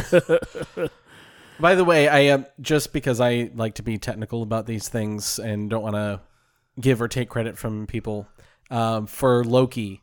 Michael Waldron was the head writer, but he only wrote two episodes. He, he wrote the first episode and he co-wrote the finale. oh, okay. That doesn't mean that you know his fingerprints aren't all over it because the head writer you know hmm. does guide. fingerprints I hardly Good night, know her, everybody. Prince. Animaniacs. oh, I got it. Anyway, I would just like to conclude my point about the script being lazy. no, no, I just want to wrap it up with they had extra time on this script. That's what really gets me. Yeah. Is because of COVID and production getting pushed back, the script that he had to write real quick when he thought it was all going to start in May, then he scrapped it and had months and months and months to work on it. And this is what we got. Yeah, I think he says he wrote the first draft in like two weeks. Yeah. which is very fast for a screenplay. Uh, it really is. I don't want to say that he's like not talented or is a bad writer or anything. Obviously, he's written a lot of things. He's been, I but I have I don't know, maybe you guys have this perspective too because COVID affected everything and everyone differently, but like, you know, we all went through that phase where like, okay, well, we're at home. Uh, I guess we'll play Animal Crossing for 4 hours a day. Like, I feel like in a lot of ways COVID gave people more time to do certain things, and in my head, writing is in the bucket of you have a lot more time to do this than you probably had before, but I don't know if that's true. well and like maybe not for someone who's a professional writer. They have Yeah. exactly as much time But as they didn't did. he? before. But he Yeah. said in Assembled that they had more time. Yes, yeah, he That's literally had because of the delay in production, he had several more months to write Dude, it than he that's would have. what I just said. constantly shot himself in his own foot like over and over again like Yeah. He's also, by the way, I think he's the best man at the wedding. Uh, in the movie, he has a Oh. cameo. I saw him. We because we watched the movie last night. We watched Assembled the night before, and we happened to pause it when uh, Doctor Strange went down because uh, we were talking, and I looked up. I was like, "Oh, it's Michael Waldron." There he is. I think I paused it because um, I think you were. the extra lady came out on the Yes, balcony. that's I was right. like, there she is. She's on the balcony. she wasn't as amazed by what was happening with Shuma-Gorath as she was by the church. yeah, Because she's seen a Shuma-Gorath before, but she hasn't seen a among room. us hasn't. She's like, "I've played Marvel vs. Capcom. That's nothing." That's a good point. This is like tangential, but they're releasing What? a uh, a Marvel vs. Capcom 2 arcade one up cabinet. Oh, And- you're getting it right. I really want it. It includes eight games, including like um all of the X Men ones, all of the regular Marvel ones, and Oh, then wow. finishing with Marvel vs. Capcom 2. Dude, That's arcade really cool. cabinets are not cheap. Uh, this one is like six hundred. Does it have like That's Street Fighter cheap. versus X Men? It does. Oh wow. It does. Yeah. So it's But then also, like, the old X-Men. Is it X-Men full game- size? It's like it's like a half size that comes with like a riser. Oh, okay. So like it's it's like I don't know. It, it- when you have the riser on, it's full size. yeah, sure. It's a standing desk for your arcade cabinet. Right. is is the X Men arcade game the one where Magneto says "Welcome to die" or something yeah, like yeah. that? That's uh, Children of the Atom, right? yeah, yeah. And that one is included in that one. Yeah, I'm really excited about it. I really want it. Uh, don't tell my wife. My wife. literally no idea where I would fit it into Mm-hmm. our home. There's no space for it. Nowhere. There's not a single spot in our home that I think I Your could put that secret in. Bathroom. Oh, here it is. Oh, my secret.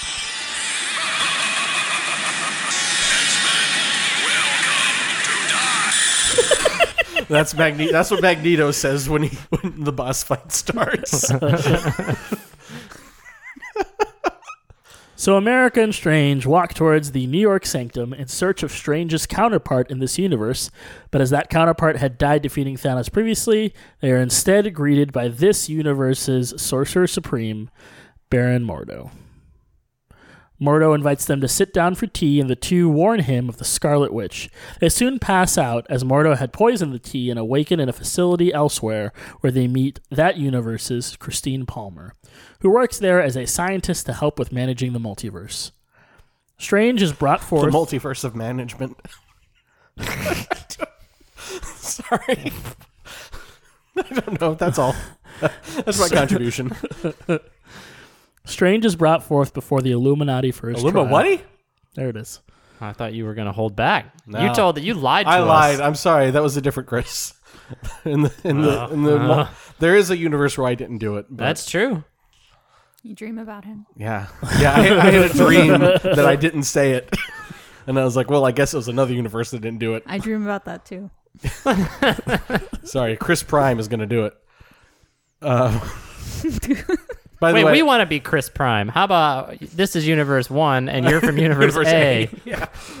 We're the flying mongooses. Okay, sorry. Uh, Chris Prime over here is about to turn into a jeep and drive away. Freedom fighters. You saved the Allspark. Your bravery. the has saved us all. Illuminati, consisting of Mordo, Captain Peggy Carter, Blackagar Boltagon, Captain Maria Rambeau, and Reed Richards, and Charles Xavier. Uh, all right, so there are a few really big ones in here. First, first off, besides Mordo, who is it's cool that Mordo's there, but he's not like it's like wow, Mordo's there. It's, just like, of course, the Sorcerer Supreme is going to be there. Right, right. Uh, yeah. But then you start with Captain Peggy Carter.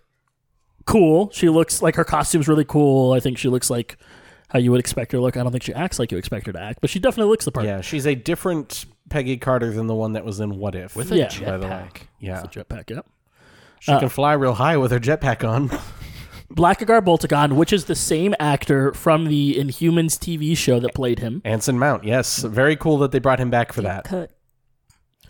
Captain Maria Rambeau, and it is the same uh, actor that played Maria in um, Uh, Captain, Captain Marvel. Captain Marvel. That's right. And it's cool seeing her as Captain Marvel because she was Captain Marvel in the comics before Carol was. So it's very neat that they did that. Uh, and then the two really big ones. The one that we knew Or about. actually, no, her daughter was, but whatever. the one that we knew about Charles Xavier, and he's in his little like thing. He grinds on the rail behind Strange.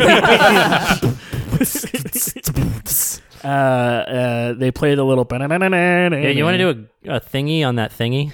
It's called You a know- grind, bro. You want to do a grind thingy on that thingy? Um, very cool when he does the puts his hand up to his head, and then they've got the like waves. The Yeah, the comic book effect. Yeah. and and the uh, the wheelchair is I, I, we half said it, but that is the wheelchair that he used on the X Men animated series. So Right. just really cool that that's the design they went with. which I'm I don't know if you guys know this, but they have rearranged the X Men animated series on Disney Plus to be in timeline order, so you can watch them. It's kind of like a Clone Wars, Yeah. in that the episodes are not exactly placed in sequential order; they're just kind of almost randomly put out there. Why and- can't we understand flashbacks as a society? Well, no, this is more along the line. They're not flashbacks. It's everything just got released out of order. right?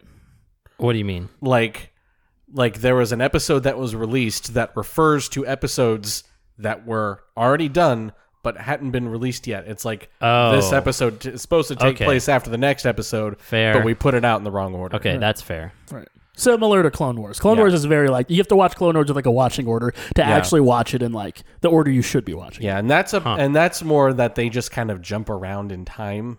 And it's not like this is a flashback episode. It's just done more as a serial, but like they just jump around. So it's like it actually does make more sense. That's like one of the only times I will say watch in timeline order versus release order because release order almost doesn't make sense. Gotcha. Between a mixture of them deciding, eh, we're you know what, we're gonna do a backstory episode of the of these characters, but not tell you that it's a backstory episode. So you have to like watch and you figure out, oh, this this is set before that. Like they don't tell you that. Right. And then there are other ones that just happen to be released out of order.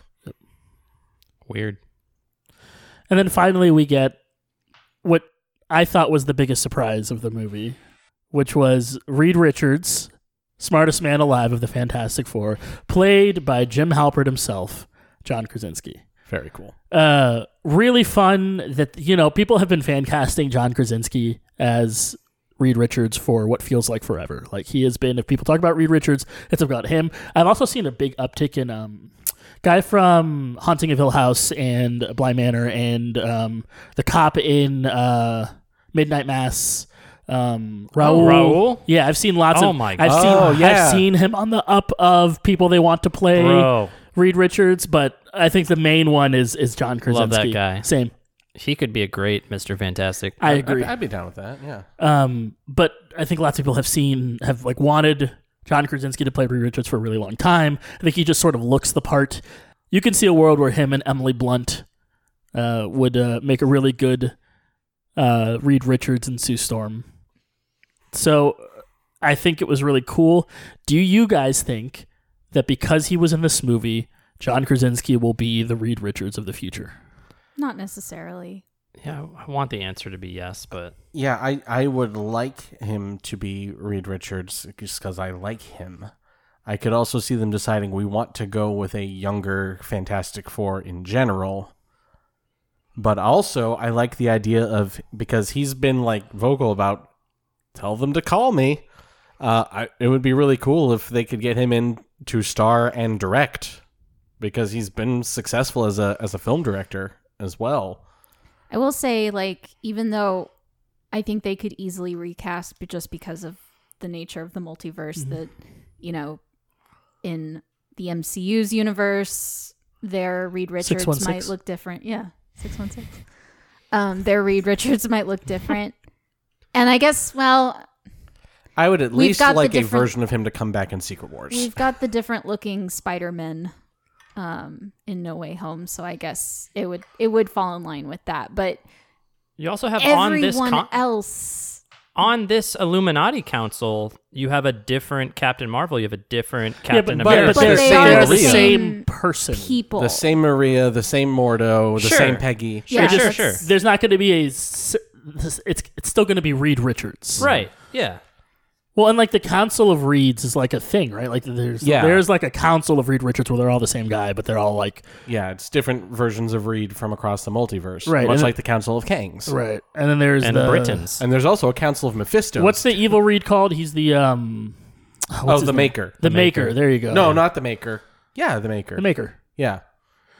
I Uh, think also like it's not like John Krasinski is decrepit. You know, oh yeah, I think not Yeah. he could easily, you know, they could do a Fantastic Four that is of that like people in their mid thirties, late 30s Mm-hmm. kind of age, and it would be fine. Especially because they're clearly assembling like young Avengers right now. Yeah. So we've already got like the younger set kind of being built. agree. That Having I don't them think be established. I, I don't think we also need a young Fantastic Four. Yeah. Yeah. And even if we did need it, we've talked on so many other episodes on our rewatches of how well that de aging technology has been in CGI.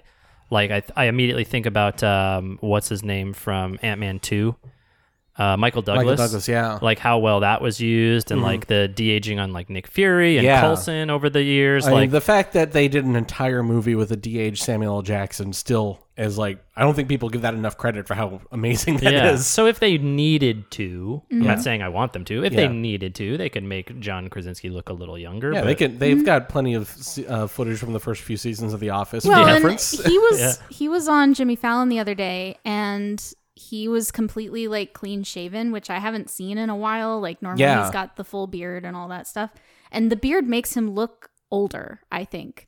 So then seeing him on the Tonight Show, clean shaven, I was like, Jim. So I was he looked just like he did in the office. I didn't think he looked any older, really. I was going to bring this up because they he asks him about being in the fan uh, in being Reed Richards on Multiverse of Madness, and John Krasinski's like weirdly cagey about it. He like basically chooses not to answer the question. They're like, "Are you going to be in like future movies and stuff?" And he basically says nothing. He like pretends he, he literally like pretends he gets hit by a blow dart and falls asleep. Yeah. Like Oh, he yeah. he very he does like a big thing to just skirt past it and move on to the next question. I think he, he is surprised though when he hears people want Emily Blunt to be um I almost did it again. People want Emily Blunt to be uh, Sue Storm, but I like But because she's also been more vocal about saying I don't have an interest in superhero right. She stuff, like I don't right? want to Yeah. be a superhero which stuff, could that's be a not- farce. I remember she was I just wanted to originally in ta- farce. I don't know. she was originally in talks to play Black Widow Mm-hmm. and had to do Gulliver's Travels instead or whatever. Uh, so, Don't you hate when you have to do Gulliver's Travels Yeah. instead? Oh, it's the worst. By the way, uh, sorry, when you brought up the beard, I just we just watched the Office episode a couple days ago where Dwight goes, "I bet you could grow the best beard in the office if you tried." He does grow a pretty good beard. yeah, I was like, he wasn't wrong. Well, and then the other thing is, in the, during the assembled thing, they glance over him. They Yeah, talk they about don't talk about him they at don't all. talk about him at all. Uh, They don't even talk about Black Bolt. They don't, and I think they don't talk about Black Bolt because most people don't like. They're not like, oh look, guys, it's Black Bolt. It's I- people I- don't really know who he I That is. feel show like didn't they- go over well, That's right? one of those. Yeah, people did not like the show Inhumans, and I think it's one of those things where they are just trying very hard not to address Yeah. any of the questions anyone has about Inhumans, about Daredevil. I, I feel like everyone just keeps avoiding that because Yeah. they don't really want to spell out one way or the other. I was surprised they even mentioned Inhumans in the movie. Yeah. Yeah. When he The gets Terrigen introduced. Mists. Yeah. Yeah. Yes, and King of the Inhumans, Keeper of the Yeah. Terrigen Mists, Blackagar Boltagon. And yeah, we got the full name, and that made me happy. And a much more comics accurate costume than he had on the TV show as well. I also like you're Marvel. You're making these movies. You're like We let- did it. and We're Marvel. clearly, Fantastic Four has been pushed back because it's going to be at the beginning of Phase Six. Yes. right? Mm. So you've got After lots of time between now and Fantastic Four coming out. So you're Marvel, you're like, all right, we want to give the people what they want. What's the easiest slam dunk we could make? Oh, people seemed to really, really like John Krasinski as Reed Richards. Let's just use him. Mm-hmm. Like, I think the the train of thought there is really easy for Marvel to just be like, oh, people really like this. Why don't we just cast him as Reed Richards? And he wants to do it. and he wants to do it. Yeah. Like, like why are we getting in the way of this? And this way they can do it without having to commit to this is exactly how we're going forward with the character in the future if they do decide they have a different idea. But this way they did it and it it was great. It was fun. no, I meant for the movie for the future. Oh, I mean I I, I would love that. That- okay, well, yeah. that's what I mean for the future. Because like, Oh, they, okay, they have all of this what you're saying. time, Yeah, and they're yeah, like, yeah. we need a, a, a very Reed well Richards. received. We put him in Multiverse of Madness, and people went nuts. Like, I don't know if, about you guys, but when I saw him up there, it was like very close to when I saw like Andrew Garfield and Tom Holland levels of like, oh my god, they're doing this. Yeah. Yeah. It- I didn't even didn't hear have the them say same- Fantastic Four because our the- our theater went crazy. right. Um, because we I think we were all expecting it. I think when Christine said I'm with the Baxter Foundation, we're all like, oh my god, they're really doing it. and then he comes in on Doctor Doom's time portal or whatever, whatever it's the time platform. Oh, that's what that was. Yeah. Okay. Yeah. If um, for pun's sake, if The Rock does not play Ben Grimm, I'm going to be kind of upset. So there have also been a bunch of castings that have like kind of leaked out about like who would play all the all the people, and then there's um the one guy from I think we talked about this already. We have, yeah, Oh, but but, they it had- was a yeah. while ago. They the had, list uh, might be different now. they had the one guy from you, the guy from Gossip Girl. Uh, what's his Penn name? Badgley. That one. Mm, They mhm. had I don't remember who was going to play Sue as Storm in that one. as the thing. no, he was going to be No, as- as Reed, Reed. Richards. Oh, okay. Um, they had uh, Steve from Stranger Things as the Human Torch, and then they, okay. I could kind of see that. I am down with that. I think. and then they had Jason Segel as the Thing. I could also sort of see that. I, Yeah. I I remember hearing Seth Rogen somewhere. I want to see Jason Segel as a thing, but only reciting all of his lines from um, Forgetting from Forgetting Sarah. Sarah. Do you need to see him with a rocky penis hanging out? Yes, like twice. I want to happens see in that the movie? exact same movie, but of him as the thing. I think Wow. it'd be incredible. the saddest scene is when he tries to put his hand in the Dracula puppet and rips through because he's gotten so much bigger. Die. Die. what a classic film! I don't know if this is a hot take, but I I'm a little I don't know if I want I, sometimes I worry that like fan casting maybe gets taken a little too far. Like Absolutely. the more real that it gets, that they just keep Yeah. picking the people that people are like, wouldn't it be great if so and so played whatever? Which like it's we all do it. Like it's fair to you know, your favorite actors that, you know, you want them to play a character you really care about, but like I just worry about, you know, untapped talent out there that Sure. won't Mm-hmm. be able to have their big break because people are just constantly fan casting and then you've got the big studios going along with it. I'm not saying that's really happened yet cuz like with you know John Krasinski for example, as far as we know for now, that was just fan service cuz it was a very small part in this movie and something that is very recastable because of the nature of the multiverse.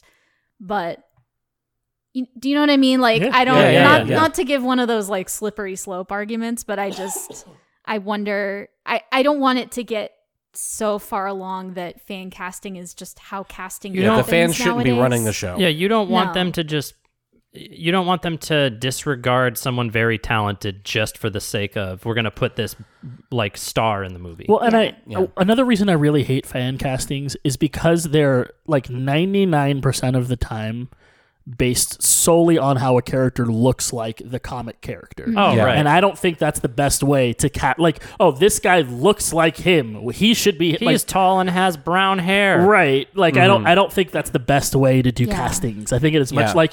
I mean, ima- remember. I mean, this is like a really dumb comparison, but remember when Heath Ledger came out and people were like, he's going to play the Joker, and everybody was like. He's not a joke. Like, what do you gonna mean? suck. It's He going to be doesn't look awful. like the Yeah. Joker. He's going to be the worst Joker of all time. And then turns out he was literally the best Joker we've ever seen. Yeah. You know, uh, so I think I agree with Angela that I think i the performance is so much more important than the look of Yeah. the character. Mhm. It, it's funny that we're talking about this topic in a movie where Benedict Cumberbatch was like the number one fan casting choice for Doctor Strange before he was actually cast. Was he? Yeah, that one. I, that, that's that's an example of one that actually turned out well. Yeah, Yeah. But I think that was based not just on his looks, but like on his work in Sherlock and everything. You can watch it and go, okay, I can see that is working for Doctor Strange. Yeah. You know, you know he can play that kind of mercurial, knows he's smarter than everybody else, um, uh, kind of characters. So the Illuminati, they believe that Doctor Strange remains the greatest threat in the universe, revealing that their counterpart of Strange had used the Darkhold to look for alternate ways to defeat Thanos. He found the Book of Vishanti, which the Illuminati used to kill him on Titan, but Strange confessed that he had caused an incursion, an event in which reality is destroyed, and thus volunteered to be executed to prevent further destruction. Look, the semantics of that is a little murky. Uh, that's all I'm saying. Like, so you're saying you caused an incursion, but the way to fix the incursion is to just kill yourself, even though you have That already goes back that caused trope. the incursion. Like it doesn't. I can't be let alone to do this again. I do like the execution scene, like having it happen by Black Bolt saying, I'm sorry. Yeah.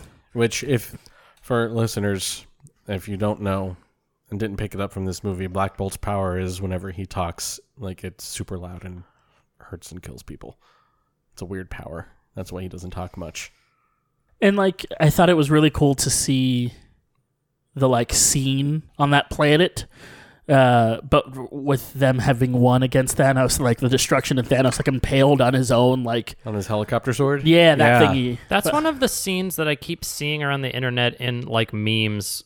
Oh, are they even memes? Criticisms of people saying that the CGI budget in Marvel hasn't been very good lately, and then they like one of those photos is this scene with like I think it's with uh, Mr. Fantastic holding what looks like the cloak, and then uh, Captain Marvel's right next ne- next door, and there's like a weird. I didn't think that anything in this movie looked that bad.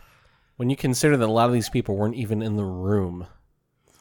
Right. Sometimes you can tell, but sometimes you can't. Well, I'm thinking about like comparing that to like the purple gin skeletons. Oh. Like they're not even the same. Well, and like I would also say, for me, when someone brings up bad CGI, my mind immediately goes to The Rock and The Mummy Returns, and if it's not that, it's Yeah. good.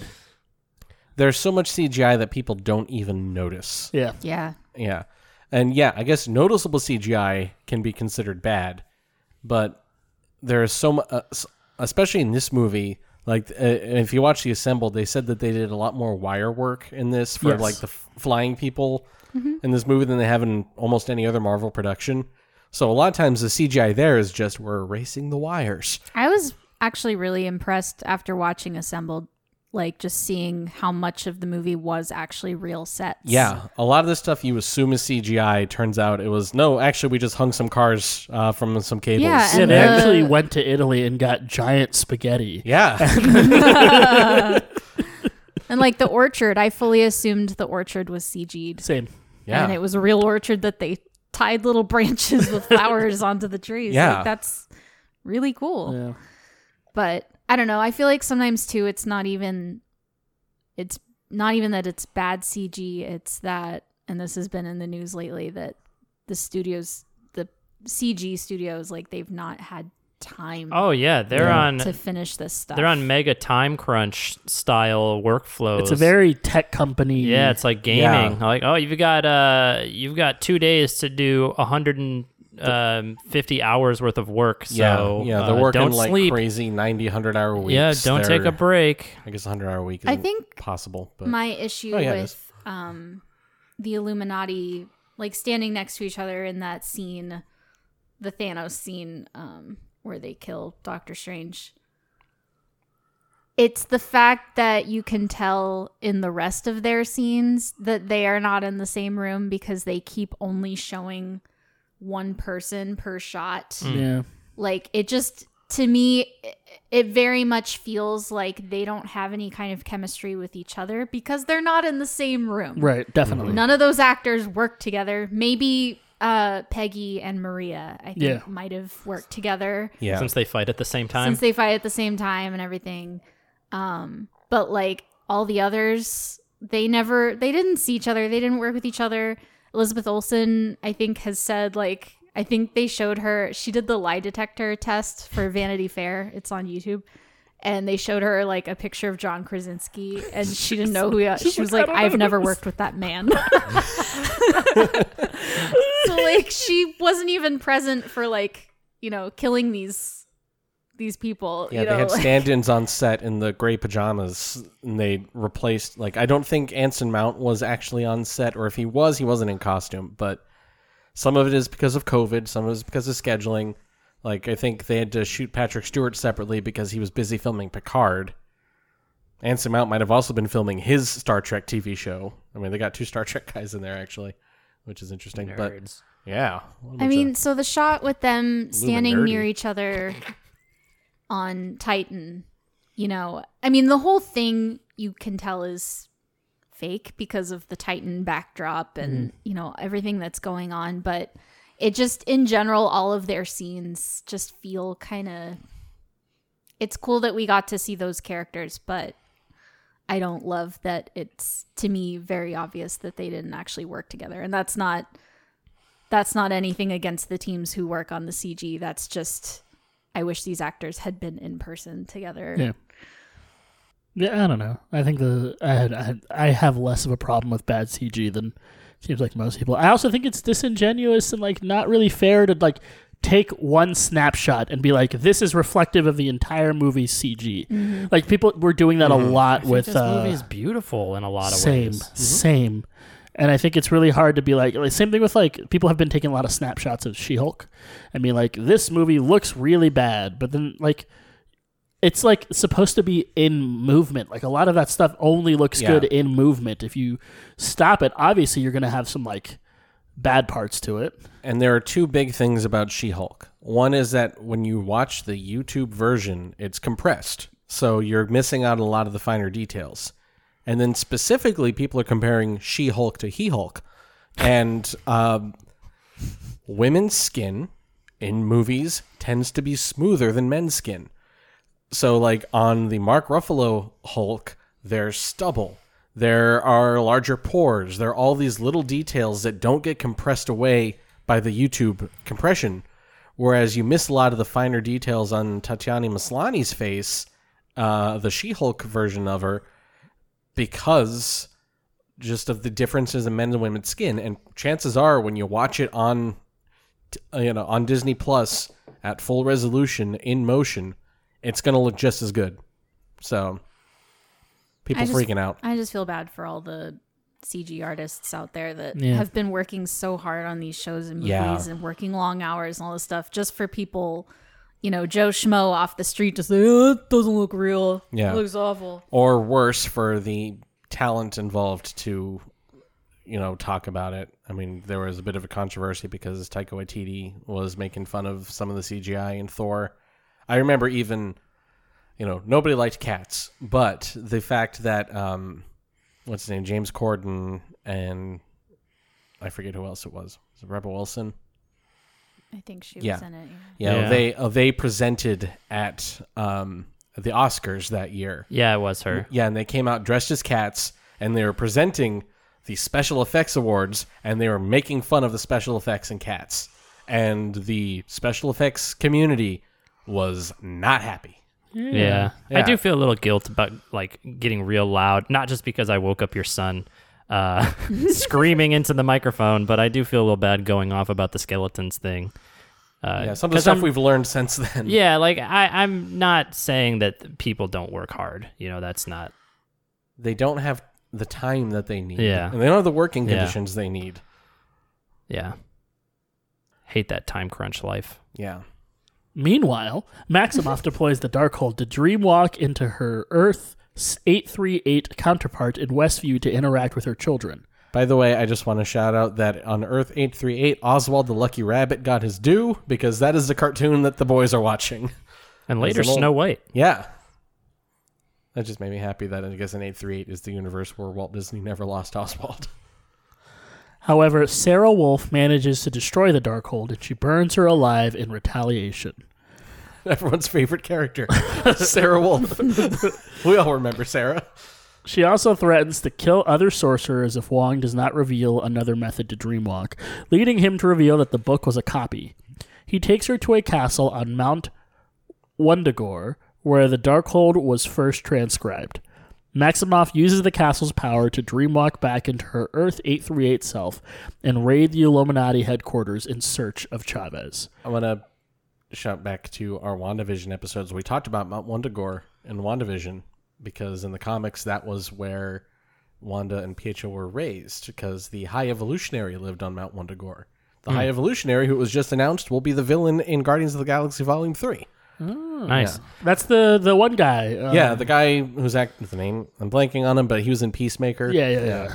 Do you know what probably didn't help Wanda's rage? Is that when she went to the Illuminati HQ to murder everybody, Ultron bots are what she first encountered. Mm-hmm. Yeah, that's I not didn't- going to be a good memory for Yeah, her. I did not think about that until this second viewing where I was like, Same. oh, a confrontation with more Ultrons. Yeah. I'm sure that's helping. yeah. Before they could vote to execute Strange, Carter, Black Bolt, Rambeau, and Richards leave to respond, and Maximoff easily kills them in just the most gruesome ways possible. just I'm gonna say it was fun. It was funny. I think it was a really they, fun- They brought in all these characters that everyone has been dying to see, and she just boom, boom, boom, boom, dispatches them. What mouth? yeah, boom, boom. boom, my jaw was on the floor Yeah. as all this was happening. I was like, "Oh my god!" It- I compared it to The Simpsons Treehouse of Horror, where they're like, "Well, this is just a one-off. We can kill these characters however we want and just go crazy with it." That's exactly the kind of Yeah, it was weird thing you can do with a multiverse story, where you're like, "It's okay if we just kill Reed Richards right away because It was every ap- episode of Happy Tree Friends. Yeah, Uh, it was so I just couldn't. It was fun. Again, watching it a second time, it was fun, but it was like because it was the most brutal a Marvel movie I think has ever been, at least in individual scenes. It was jarring, you know. It was like I cannot believe that uh, Black Bolt just exploded his own head and his eye is bleeding. All right, so like that one's really gruesome. He like explodes his own head, falls on the ground bleeding. Uh, John Krasinski's I think was one of the least gruesome because it was so silly. yeah, Yeah. He just kind of turns into spaghetti and yeah, Uh, then you had Maria, who had like a building fall on her. And then what I thought was one of the most gruesome ones was Captain Carter being cut in half by her own shield. she got Darth Maul. I can do this for the next approximately eight seconds. It was fun to see her her say, "I could do this all day." Uh, but Angela, you're our resident Captain Carter lover, or Agent Carter, Captain Carter lover. You must have really loved her in this movie. Yeah, correction. I am our resident agent Peggy Carter fan, not Captain Carter just I don't know doesn't do it for me. I don't know why. Like in What If, I was just sort of meh on her. Though I felt like she had a little more heart in that, and Just kind of mean in this one. But in this one, and I, this was probably partially intentional. I think all of the Illuminati in this were supposed to be kind of full of themselves, Yeah. Mm-hmm. overconfident, underestimating Wanda. Like that was the point. So I understand why she kind of comes off the way she does in this. But I just I think I just love that Agent Peggy Carter is very intelligent, quick-witted, you know, has a lot of like inner strength and um and hope and and all of these good qualities that she doesn't need to be you know buff and she doesn't need to be the super soldier in order to succeed. And so i just kind of putting her in that position of being the super soldier just kind of strips away some things that i like about her. I don't know why. Maybe it shouldn't. Maybe that's not fair to say. I don't know. But i just at least in this movie i just i'm not a huge fan. And and it sucks because normally when she whenever peggy is on screen in a movie like i'm like oh my gosh she's you know i get so excited when she showed up in winter soldier even though she was old and it was sad but like when she was in that when she showed up in the beginning of ant-man you know and she shows up in uh endgame and everything like every single time i'm so pleased to get to see her. And then for some reason as captain carter it just falls flat for me and i don't know it's disappointing i wanted to like her more You know what her and Winter Soldier reminds me of? what It reminds me of when Frodo goes to see Bilbo with the elves and he's all old and Oh. that's what it reminds me. They're the same kind of like old and frail. Yeah. Yeah, I, I think I'm with you. I think if you're a fan of Captain Carter or of Agent Peggy Carter, Cap'n. uh, Crunch. I don't think you're gonna love how she is in this movie. But I like I don't think you're gonna love how a lot of characters act in this movie. Maybe Yeah. like Wanda included. You know, mm-hmm. Yeah. And the Illuminati has always kind of been like in the comics, they are too smart for their own good. right? They're And- like, oh, we need to make these decisions because clearly all of you are not capable of I mean, making these so decisions. look at the people that are in the Illuminati in the comics. You got Tony Stark, Stephen Strange, Namor the Submariner, Reed Richards. I mean, right there, that Dr. is Doom? more ego. Doctor Doom sometimes, yeah. Um, T'Challa, T'Challa at least is, you know, I can stand T'Challa. Well, but T'Challa the comic is a lot more. that's true. He's a lot more proud and and he's a lot more like nationalist in the. He's he's very like Wakanda 1st Uh-huh. Wakanda only. Whereas I think the the T'Challa we've seen is a little bit more of worldwide health. Mr. kind Worldwide. he is, he is, Worldwide. he is Pitbull. Yes. um, but yeah, like it's there's so much ego in this little super secret boy band that they put together in the Illuminati, and it's just they make all the decisions, and they're like, well, "Who put you in charge?" We did, you know. we realized we were smarter than everyone else, and we decided to do something about it. I will say in the comics, the Illuminati is still a secret society. They are not like Yeah, that- it is not. Uh, oh, you want to go see? Oh, the, the Illuminati? Oh, they're right off the Bleecker Street, right up here. Come check out this lobby with a big statue. right.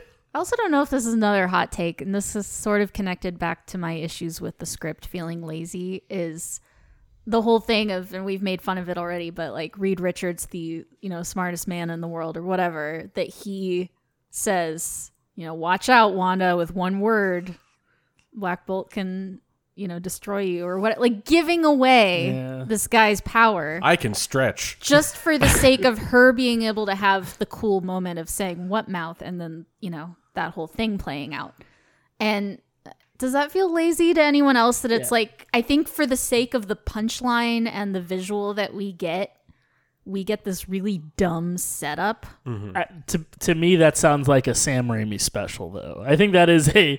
That, I think that's a. That is Sam Raimi is almost infamous for this. Like, oh, this is kind of stupid, but it got us here. Shop smart. You know? Shop S smart. And I'm going to talk about a lot of the Sam Raimi stuff here in a moment. Okay. So Xavier enters Maximoff's mind and attempts to liberate her from the Scarlet Witch, but fails as he snaps. She snaps his neck. One of the most like shocking deaths in the whole film because you just literally don't see it coming, and it is mm-hmm. terrifying. Yeah. Well, jump scary. I I'm a little sad that this might be the only time in the MCU or in any movie where we actually get Charles Xavier and Wanda Maximoff together. Yeah. Because they're like two of the classic X Men characters. Oh well. Mordo votes to kill Strange himself, who tricks him into destroying his restraints before escaping. The Illuminati's efforts have also brought Palmer enough time to free Chavez and the two escape into the sewers where they rendezvous with Strange. So, in, this movie, I think something that we haven't talked about too much yet, but there is Sam Raimi's stamp all over this. Sam Raimi is a very like the his style of directing and his style of movie making is very uh, specific, and you can kind of pick it out very easily. Yeah. They even talk about this on the Assembled. Right. It's yeah. And uh, this this scene right here was a big one for me, where it was um they like close some door and they're all like standing on the other side of it and then they're like where's wanda and then like it cuts to the door and then it cuts to doctor strange's face and it zooms in and then it cuts back to the door and then it cuts to america's It's face and it zooms in She was yelling at the TV. Why are they standing there? and it cuts to cuts to Christine, then it cuts back to the door, and then suddenly Wanda's there, and it's a jump scare, and it's just such a Sam Raimi Yeah. thing. It's kind of stupid. What are they doing? But also, it's fun. So who uh-huh. cares? Or you like the distortion when they drink the tea and they're passing Okay, out, and yeah. the I screen is like, love the slow motion. You son of a bitch. or like right before that when Mordo is explaining everything to them, and it's like. Uh, Oh, the the, the, transparent images over other images over other Yeah. images of her like, preparing the dream walking spell. yeah, Yeah, little the story montage. and even the music. I mean, in almost every movie Sam Raimi's made, uh, Danny Elfman has been the composer. Now there have been a couple exceptions because they had a bit of a falling out uh, between Spider-Man two and three, but they reconciled. Uh, so the music even feel like has a certain like uh, we were talking about the electric guitar for the as like the dream walking motif and everything. Uh, it just feels kind of different from other Marvel movies, and I think it's kind of the Raimi touch to it. Yep. So Maximoff continues to pursue them into the Gap Junction, where Strange retrieves the Book of Vishanti. However, Maximoff destroys it, takes control of Chavez, and uses her to send Strange and Palmer into another universe. She takes Chavez back to Earth 616, abandoning her alternate self, who returns home to Westview. Maximoff then prepares a ritual to take her powers. Elsewhere, Strange and Palmer land in a universe that is being destroyed by an incursion and head towards its New York sanctum. There, they find a sinister counterpart of him who had been corrupted by his copy of the Darkhold, possessing a third eye because of it. When questioned about the Darkhold, the sinister counterpart warns against using it, but Strange engages in a musical battle in order to retrieve the book, believing it to be the only way to stop Maximoff. The musical battle is maybe my favorite scene in the whole movie because it's just so Agreed. fun and innovative and different. And something about this movie that I really, really, really, really like is they made Doctor Strange's powers actually seem cool for Yes. once. Yeah. Like he 100%. actually is doing magic and is doing not just mirror dimensioning and making portals all the time. It's a cult now. Right. It's very cool. Like you talked about this, excuse me, before the episode, but where he like shoots hands out and they're like demon hands that grab the light pole uh, that eventually throws uh, the the the pole into the eye of Shuma-Gorath. Uh, but there are so many moments where he the, does bli- the, the buzzsaw. Yeah, The he's got buzzsaw. the dragons that come out of his hand. I think they're Yeah. hydras too, because she cuts off a head and two more take its place. Um, the the music fight. I think my favorite thing in it, besides like the whole the fact that the soundtrack goes along so well, is when he starts throwing the musical notes and the other strange puts up a musical staff to catch them. yeah, it's just so great. It's I so love it. funny. It's Re- so really cool. inventive. Oh man, I just Doc, I, Doctor Strange's magic is so great in this. It is the best it's ever been. I also like that they make a distinction between sorcery and witchcraft. Right. The idea that there's a difference between those kinds of magic is really cool. Another cool one is when he uh, embraces all those spirits while he's zombie strange. Oh, and I've- they do the like uh, multiple hands thing behind a person, but it's the spirit hands while he's a zombie, and then the rest of the spirits are his cloak. Like that's super cool. It's not necessarily magic, but it looks. I mean, he uses magic to like bring them in and like Yeah. yeah control to them. wrangle them. Uh, yeah, he's just so much cooler in this movie than he is in basically any other Yeah. iterations. Still an asshole. Absolutely, More magic variety. but but cooler. Yeah, way cool. The fight ends with Strange killing his evil counterpart, and Palmer reluctantly agrees to assist him as he dreamwalks in a Defender Strange's corpse back on Earth 616. As he travels to Mount Wundagore, the spirits of the damned inhabiting the Darkhold attempt to attack Strange in both universes, but Palmer is able to protect Strange as he binds them into a cloak. He reunites with Wong and they fight Maximoff, but are easily defeated. Despite their loss, Strange manages to inspire Chavez into refining her abilities against Maximoff, which results in her using her powers to send Maximoff back to Earth 838. There, she attacks her counterpart and attempts to comfort her kids, but they openly reject her. This causes Maximoff to collapse into tears, but her variant comforts her, breaking her out of the Darkhold's corruption. Look, you can say whatever you want about the decisions they made for Wanda leading into this. Elizabeth Olsen is at 110%. Oh, she here. kills it. She is, Absolutely. Yeah. She is just the whole movie. She is incredible. Here is another one where she's just so good. Yeah. I also just want to say about this whole sequence because uh, the, the summary kind of condenses it quite a bit. Zombie Doctor Strange wearing a cloak, uh, you know, the whole fight with the damned souls and everything. I just love all of that. I love the absurdity of Zombie Doctor Strange giving America a pep talk, too. Mm-hmm. That that is very Raimi, and I I love that aspect of this movie. Realizing the destruction she has caused, Maximoff sacrifices herself to destroy the castle, and every copy of the Darkhold within the multiverse as Wong and Chavez return to Kamar-Taj. Peach, Oh yeah, you don't have to make a big deal of this. I just don't. Maybe I, it's just it's something I need to accept, but I'm curious because it doesn't really. I'm not like sitting up at night thinking about this. Uh, is there an explanation for how she kills all the Darkholds across all the universes at once? Maybe Does she was able to be- siphon just enough of America's power to do it before the I thing guess was interrupted. I don't yeah, know. it just seems kind of weird. It probably we'll probably never see the Darkhold again, so it might not matter. But it just feels weird that she was able. Yeah, to do I that. wonder if that was just kind of a shortcut to like, let's do away with the Darkhold so we don't have to worry about that as a factor Yeah. anymore in the future. Well, Yeah. I, I, well, they kind of sort of explain why they do it, how how she got it done. Um, How? magic. Oh, I Of all the unbelievable that. things, this need- is the one I'm dying on the sword for. Music notes flying at each other, fine. Interdimensional travel, cool. Climbing out of a gong. Banana Great. bread at work. Oh, hell yeah.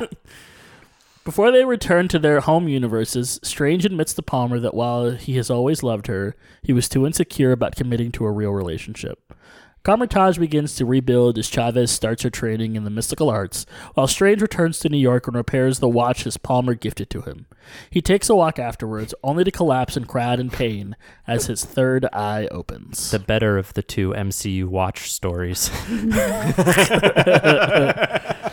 We then get a mid credit scene. Strange is approached by a sorceress who warns him that his actions have caused an incursion and they must put a stop to it. She opens a portal to the Dark Dimension and the two walk in. Wonder if Clea will play. I mean, she has to play something in the future. They didn't just bring her in for fun. They didn't just bring her in for fun. Yeah, we got Yeah. Charlize Theron for uh, five seconds. yeah. There's definitely plans for her. yeah, in the I and these end with Doctor Strange will return.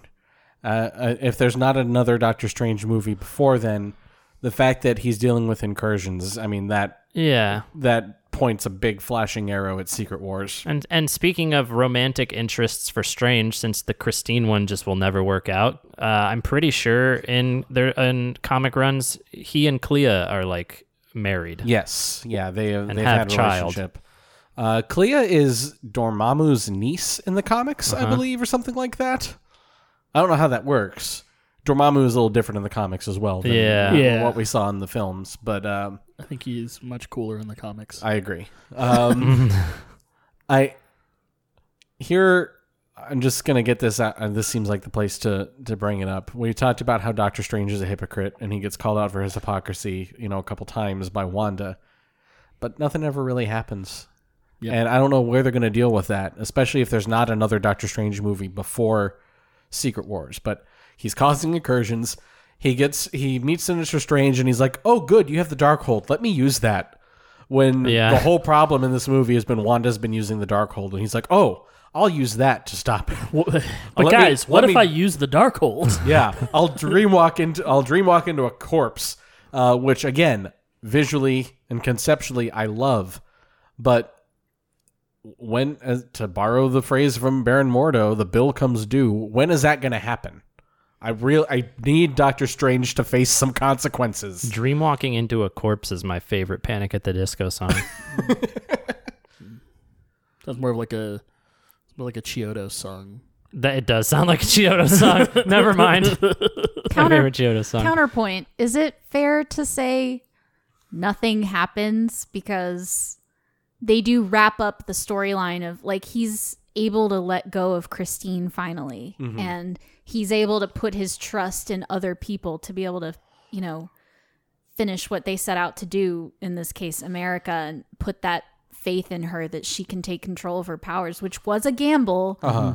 you know, but he did it because it was the right thing to do. And, you know, Instead of taking the power from her, like Wong said. Yeah, like- the supreme sorcerer. exactly. Uh-huh. Sour so, cream. like, it even got to the point where Wong, who we consider to have more a better moral center than Doctor Strange, he even is like, you know, dude, we gotta. Yeah, At this point, we I have was no other option. in Wong at that moment. you know, like so.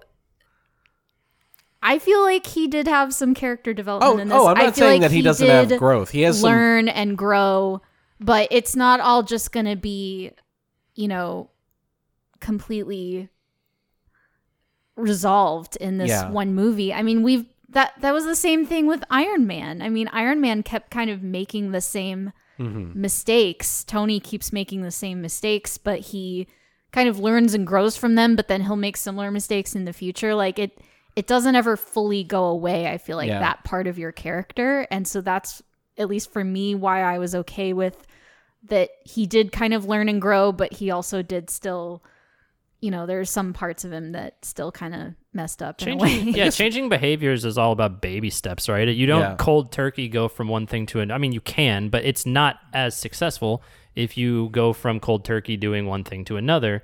Whereas you take things in steps, baby steps, strides. Like, yeah, I'll be arrogant eighty percent of the time instead of hundred percent of the time. You know, like, and I'll work my way down to 0 Mm-hmm. I'm, I'm, I'm not talking about like his personal growth though. I mean, I do think that there is character development here. I think he does learn a lesson here, but I he keeps boldly making these choices that are arguably bad choices, where he's you know using the time stone in ways it's not supposed to be used, or you know using the Darkhold. And yeah, he gets his third eye at the end there, but. When is this all going to come back and bite him in the ass? Is what I'm wondering Isn't- because he, he it hasn't yet.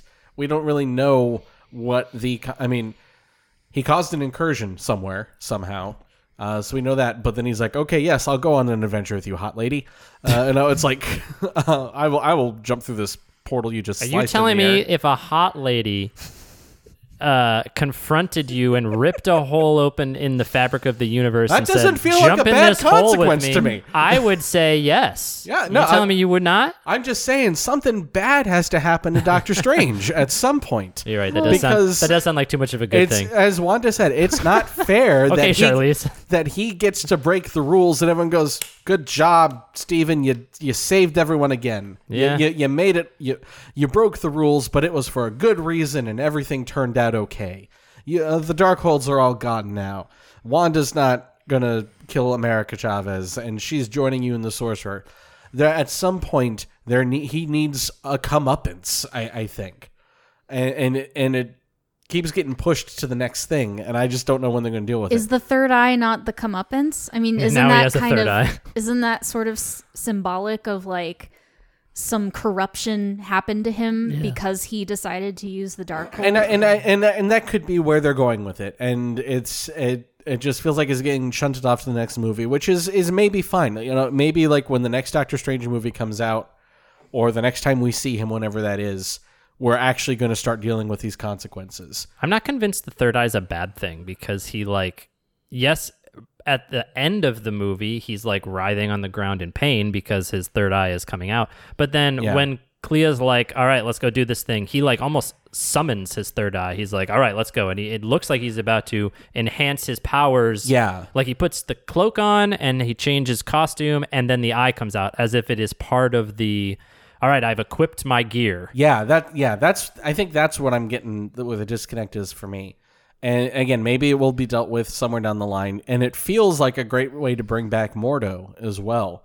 You know, to kind of be like, hey, Mordo was right. He warned you about this shit, and you just keep He doing hates third eyes, Yeah, there's nothing he hates more than a third eye. especially when they're blind. do, do, do, do, do, do, do, do, do. MVPs. I'll start. My MVP for this, after all we've talked about, after all of this, is Wanda Maximoff. I think she's the main character of this movie. She's both the pro and antagonist, and I think Elizabeth Olsen is just killing it the entire time. Peach, Yeah, I'm. I struggled. Um, I struggled to pick somebody that I think is the MVP of this movie. I do. Going back, you know, two and a half hours. um, I do wish the Wanda story would have played out a little bit differently. Not that she doesn't act the hell out of what they gave her. Like this is not a uh, criticism of her acting because she is superb.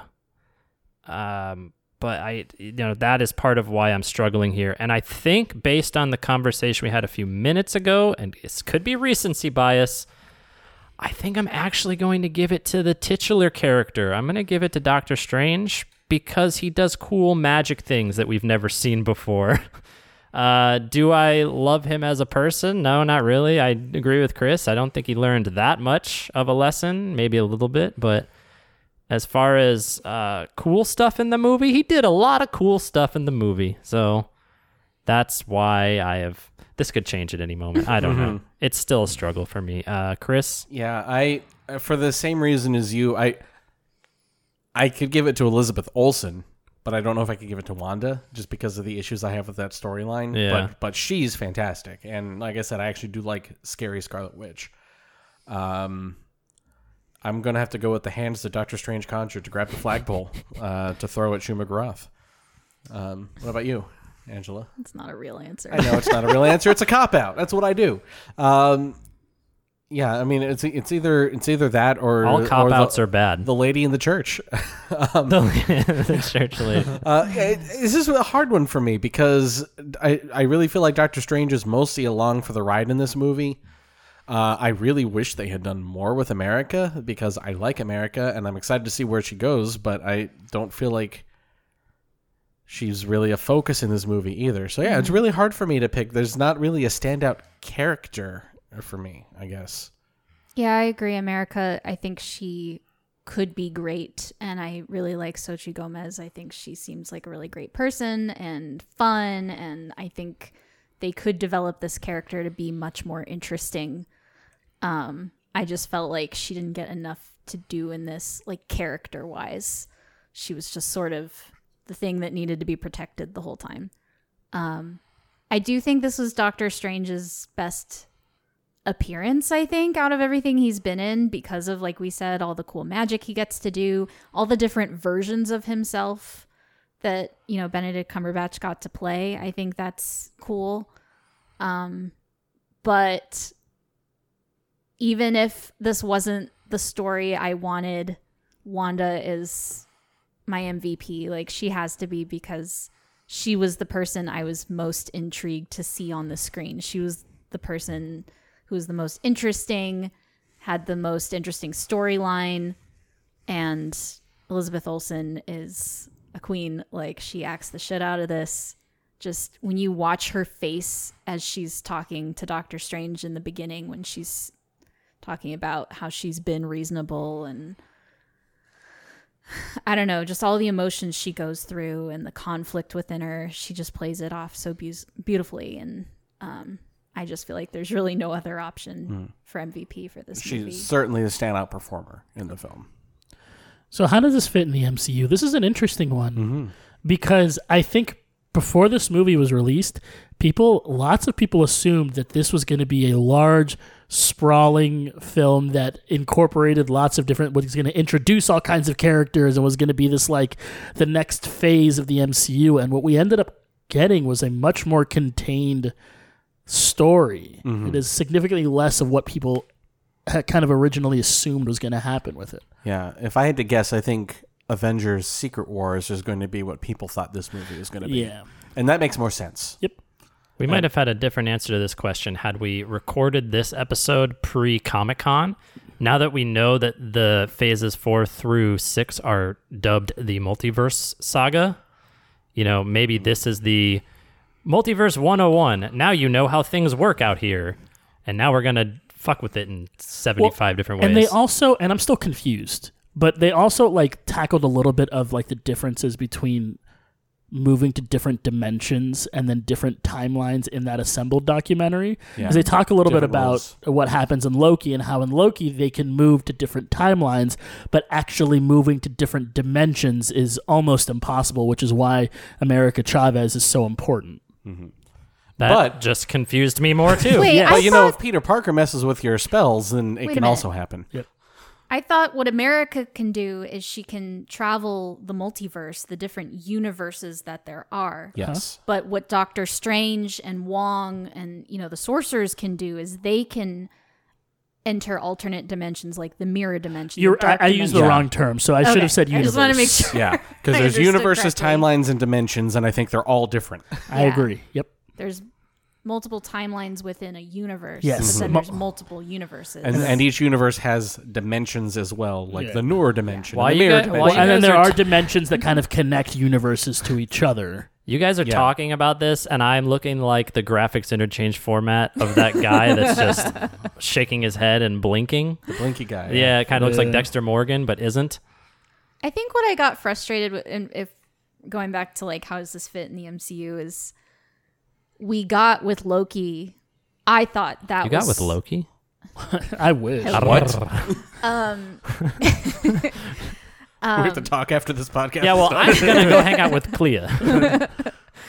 It's like Hot that tweet. lady. I don't know if you guys have seen that. There's like a, a video of like Bad Bunny kissing some girl that's not his girlfriend. Apparently, they're in like an open relationship. And this dude tweeted out, he's like, "If Bad Bunny gonna kiss my girlfriend, he's gonna have to kiss me first.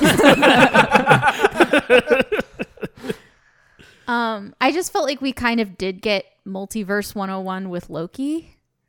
And I was hoping that this movie was going to tie in not just with WandaVision, but with what we learned in Loki. But I shouldn't have wished for that because I feel like they are still trying to keep the movies not separate from the shows, but just separate enough that if you are an MCU viewer who doesn't watch the shows, Yeah. that you can still keep up. I really want to know what people who didn't watch WandaVision thought of this movie. Uh, Yeah. I, I know a couple people because Bailey knows a couple people, and hmm. they were very confused. yeah. Hmm. So this, by the way, was a big answer to the question of do the TV shows actually make a difference in the movies? And yeah, it turns out they do. Turns out they do. Yeah. Yeah.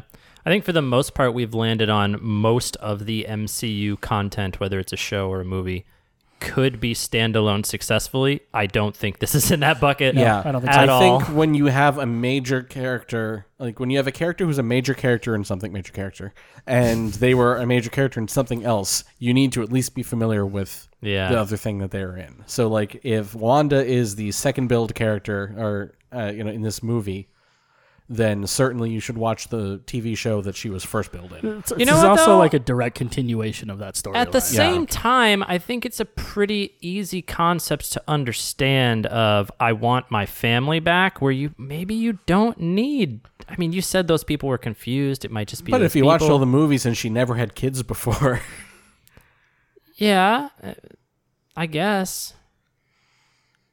I don't know. I, Yeah. I, I, I do. I maybe just devil's advocating a little bit here. Uh, like maybe it is possible, but I, I don't think it is. I just maybe. So ratings, Angela, we'll start with you. What are you going to rate Doctor Strange and the Multiverse of Madness? I gave it um six stupid pizza balls out of ten.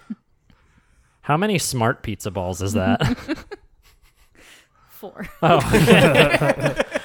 Chris, what about you? Uh, this was extremely hard for me because there's a lot of stuff in this movie that I love, but there's a fundamental piece of the story that I hate, and I can't divorce myself from that. So I'm gonna roll. I'm, I I said this after we saw it, and I think it remains true. This is the most I've ever disliked a movie that I liked. uh, so I'm gonna just go right in the middle and give it five cloaks made from S- Souls of the Damned out of ten. Uh, I like this movie. Honestly, if I was going to rate the movie based on name alone, I'd give it a 10 out of 10. Oh, it's Doctor Strange and the Multiverse of Madness fantastic, film name. incredible name. Yeah. Incredible name. But as far as the film is concerned, I liked it. I think it's one of those movies that I, I'm going to have on sometimes just because it's like a fun watch. Like I, I know maybe the the killing of all the people isn't necessarily fun, but I think it's, it's, what you're into, man. It's it's horror movie fun. Yeah. well, I think it's like wacky. Like it is not. It doesn't. It's not taking itself seriously. You know. Uh, and I think that stuff is kind of fun. So I'm gonna give it eight spaghetti Jim Halpert out of ten. uh, Peach, what about you? Yeah, I said earlier that my rating maybe went up, but the truth is that I didn't because I was so dumbfounded after the first watch. I don't I don't know that I would have been able to rate it until seeing it the second time. So, up down, I don't really know. What I landed on was that once I got past the uh whether or not I however I felt about the Wanda storyline, it doesn't matter. It happened the way it happened. Once I got past that and watched it second time, I did enjoy the movie. I thought the action scenes were fun. I thought it was beautiful in a lot of different scenes. Um, and I like horror, so the horror elements were cool. So I ended up giving it seven and a half sharp notes out of ten. So rankings, Peach. Where does this uh, kind of fall in your rankings? You don't have to give your whole rankings. Yeah, just no, kind I- of like I never do. Uh, so this, I think, is definitely the better of the two Doctor Strange films. Um, the first one, you know, way, way, way back when we did that one, kind of bored me. So I have this higher than that one. Seven and a half puts it. Um, I put it at the top of my seven and a halfs. So it's before Ant Man, before the first Captain America, before Guardians Two. Uh, but right after my eights, which are like Iron Man, Iron Man three, Thor Ragnarok, and Shang Chi. Um, so it's in between. It, that it's sandwiched between those things. I think it's fun enough. You know, it kind of has that fun Ant Man vibe sometimes. Uh, but it's not as fun and put together as a Shang-Chi, in my opinion, you know? So that's kind of why I placed it there. I don't know. I think even if I would have given it an eight, it would have stayed right there. Angela? So I kind of had to like redo my MCU ranking because it's been a while. it's been a while. um, and I have it kind of near the bottom of my list, which I'm sure, you know, maybe is not a surprise to anyone, but you have it um, under Thor too. correct. God, yeah, because So- because Thor hangs Mjolnir on a coat rack, Eduardo. That is pretty great. That's a good point. I just I think I've been able to marinate on these movies for, you know, many many months now, especially as we keep getting new content and everything from Disney Plus. And I think I've while Thor 2 is not great and I still fall asleep during it, it does have some really great character moments as well between Thor and Loki.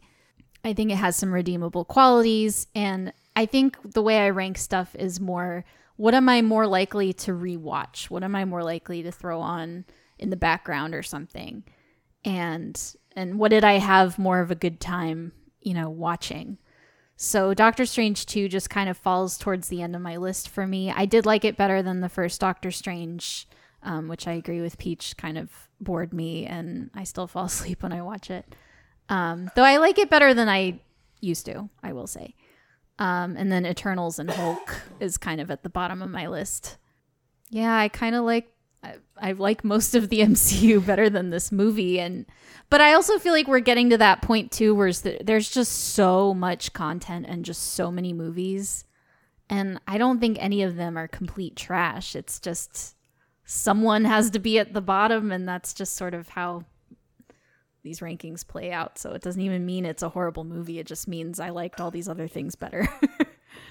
I think for me, it kind of falls towards the the the middle of the pack, but the like the end of the middle of the pack. Um, like I have it below like Ragnarok and Homecoming, but I have it above the first Doctor Strange and Ant Man and the Wasp. Like it's just kind of like middling in there. It's like a fun movie that I'll watch sometimes, but it's not like one of my favorites. What about you, Chris? It, I, I I legitimately do not know where to put it. I I if we're going based purely off of numbers, I think I've only rated one thing lower than this, and that's Dark World. What did you rate Dark World? Four point five. I went back and looked at it. Oh, okay. um, which maybe that was harsh, but I then I think about how boring the middle of that movie is. I don't even remember Yeah. it. and I get mad about that all over again.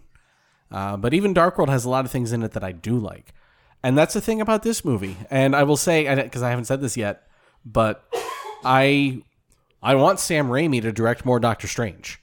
I think he's the right guy for it. I loved the Raimi camp and horror and like horror comedy aspects of it. Some of the more over the top stuff, all the point of view shots, uh, the point of view shot of like the souls attacking Christine. I love that. It, it's goofy, crazy, fun, and I think it works for Doctor Strange. And I and I really enjoy that aspect of it. But this is also the only Marvel movie that has made me angry. So like, I, I I gotta put it on the lower end for me. But also I want more, if that makes sense. I want more of some I want more of the things that I liked from this movie. Because if I look at it on its own, it's good. I enjoy it.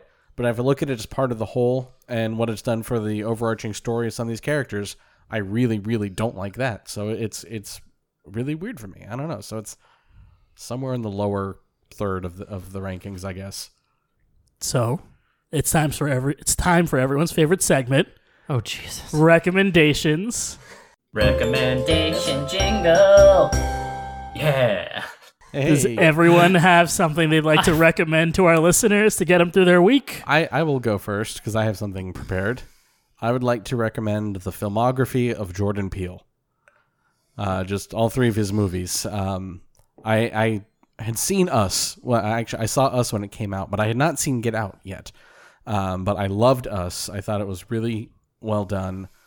Um, I'm still I've gone on it before. I'm still mad that Lupita Nyong'o was not nominated for an Oscar for that movie. I'm still mad that Michael Abels wasn't nominated for best score for that movie either. So Nope just came out, and in preparation for that, I finally watched Get Out. We watched it. Uh, Angela actually hadn't seen it either, um, and we watched it, and I thought that movie was so good. And and then we saw Nope, and I really enjoyed that as well. I I would probably rank it third of his movies, but something has to be third when you've made three movies, uh, and that's it. I I thoroughly enjoyed it.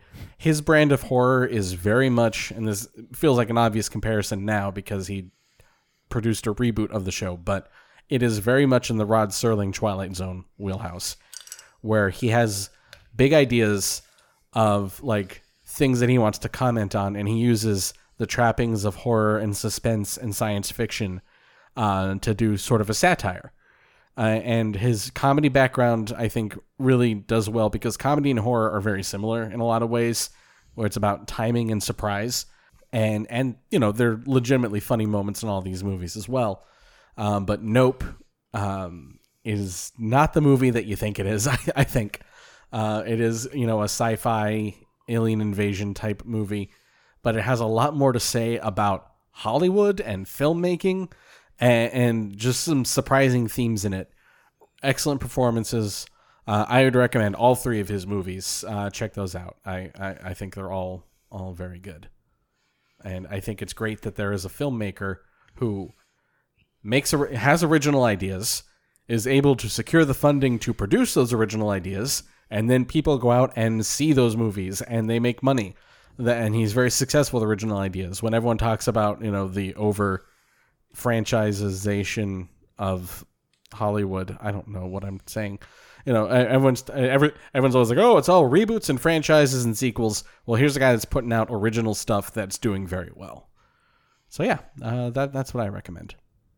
Who's next? Uh, last week, I pseudo recommended Untitled Goose Game because it got brought up in conversation. So now I will officially recommend Untitled Goose Game with some description. So it's a very chaotic but fun game.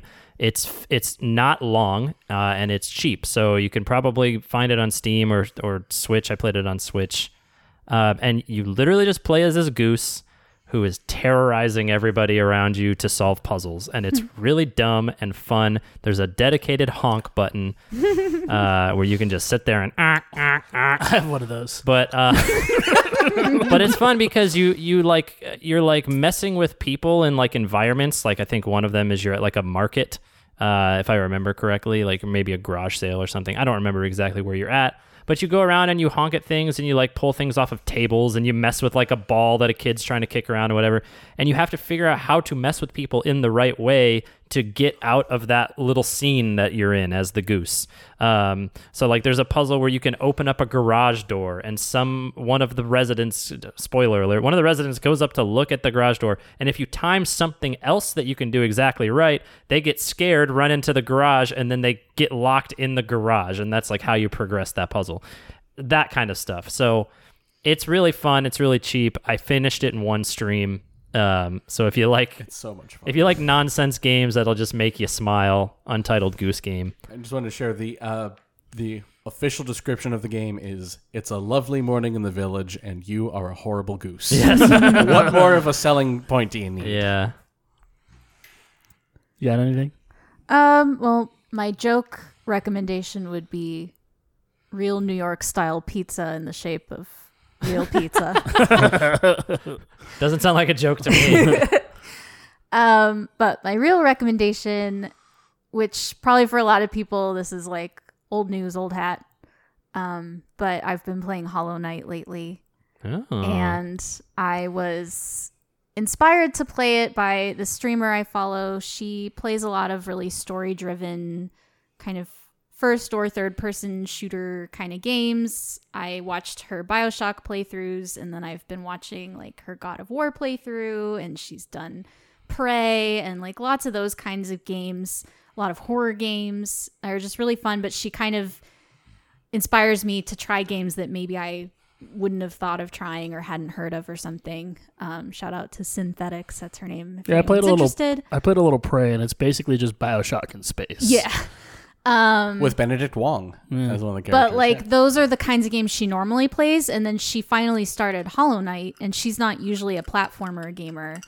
But like so many of her followers were like, you have to play this game. So she finally started playing it. And then upon watching her first video of her playing it, I was like, this actually looks really cool and cute and kind of like a cozy game, except that it's hard. as fuck Um, incredibly difficult. Yeah. so I downloaded it for Switch and it's very addicting and really fun. So even if you're not a huge fan of platformer games, I would recommend trying it. I'll, I'll second that recommendation because I had already played it. I had it on, on my Switch. And if you listen to our bonus episode, I went off about the Metroid series, and Hollow Knight is an excellent example of a Metroidvania. listen Just a wonderful, wonderful game. listen homies if you're directionally challenged hollow knight is that much harder Yeah. i really enjoyed that game but i got lost so frequently Yeah, that yeah. I, I couldn't even put the metroidvania puzzle pieces together because i was like i don't know where i am It's So- almost impo- you get a charm that you can equip that will show you where you are on the map. And I find it impossible to play the game without that. Yeah, Yeah. I agree. if you're directionally challenged like me maybe take notes while you play the game So I've got two. I'm gonna make a a, a recurring recommendation, one that Peach made a few episodes ago, and I'm gonna recommend everybody play Hades. the venture bros Uh, I played. Uh, I restarted my Hades thing because when I play games, I don't know if you guys are like this. I, if it's been too much time, I cannot pick up where I left Yeah, the game. you off. got to start over. I have to start. I just can't do it. Oh so yeah, I, you know I'm like that. so I did that with uh, with Hades. And I did that. We were on a cruise this past weekend, and basically the whole cruise, I read a book, and the, when I wasn't reading the book, I was playing Hades or eating and sleeping. Those are the four things I did on the cruise. That Uh, sounds was- so nice. It was very fun. Uh, but Hades is just so good. The art doesn't get talked about enough. It's incredible. Uh, they make everyone so hot. Uh huh. Everyone, everyone's just so attractive in that game. Hot lady. yeah. Uh, and it, the music is incredible. The gameplay is so addicting. It it, it really just perfects that rogue like formula. Light, like I don't know whichever one. Yeah. it Whatever you want to call That's it. That's what we settled, settled on last time. Rogue Light. Uh, but my my recommendation for this week, uh, every night, um, when it's my turn, because my, my wife and I take turns, um, but when it's my turn to put Raph to sleep, I get him his pajamas. We sit down on the couch, and we have been watching together Gravity Falls, and that's one of those shows that has been like recommended all over the place. People who watch that show have been like, "You have to watch Gravity Falls. It's Yeah. so good," uh, and it's you know it's like a kids show, but you start to watch it, and especially in the second season, there are only two seasons. The themes that it is presenting are significantly more adult than your than the the facade that it's giving you of its con- uh, the show's conception. Like it is about these two kids that go and live with their great uncle in this weird town for a summer, and his un- their uncle owns this like shop uh, that's like a it's like wonders and curiosities and stuff. And then there's a bunch of weird stuff that happens through the town. Like the first episode, it's a little bit of a spoiler, but I'm going to spoil the first episode. They find a bunch of gnomes living in the forest. And the gnomes have like You just ruined this for me. they like Can't watch it now. I think they like end up doing like a like a trench coat thing where they stack up on top of each other and like walk around in trench coat, you know that kind of stuff. And it's a bunch of nonsense like that.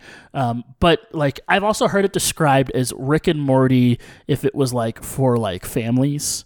Like if it wasn't as crass and rude as Rick and Morty is, if it was more of like a more subdued and more like we're family. And it is very funny. It is very smart. It's very well written, and the voice cast that they get to play these characters, you will not think you'll like um, be listening and be like, wait a second, like today.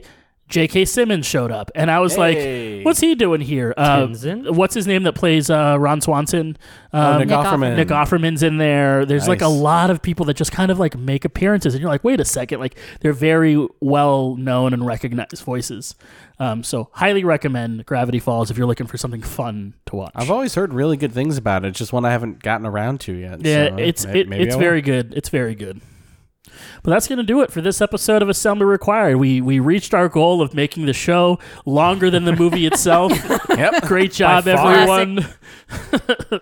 uh, but before we go, if you'd like to support the show, you can do so over at patreon.com slash assembly required. Join our patron exclusive Discord.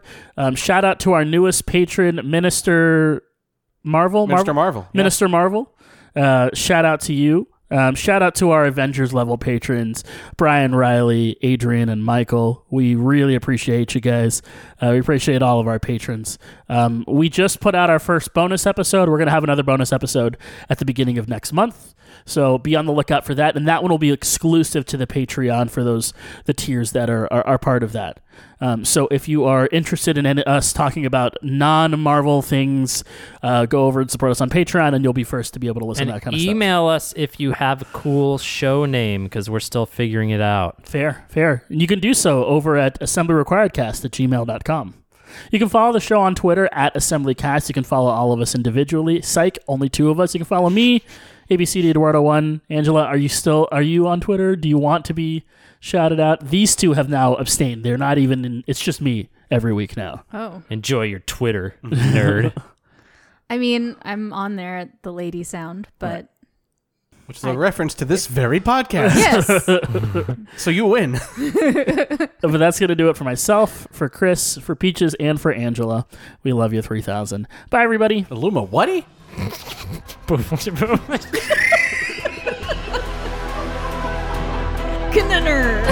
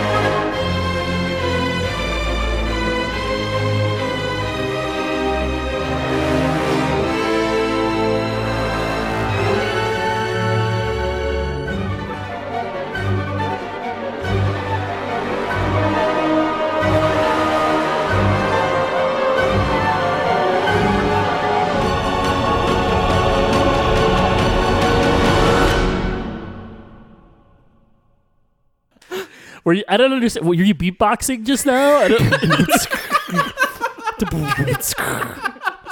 That's my new sign off. Just terrible beatboxing. Uh. I'm not doing that every time.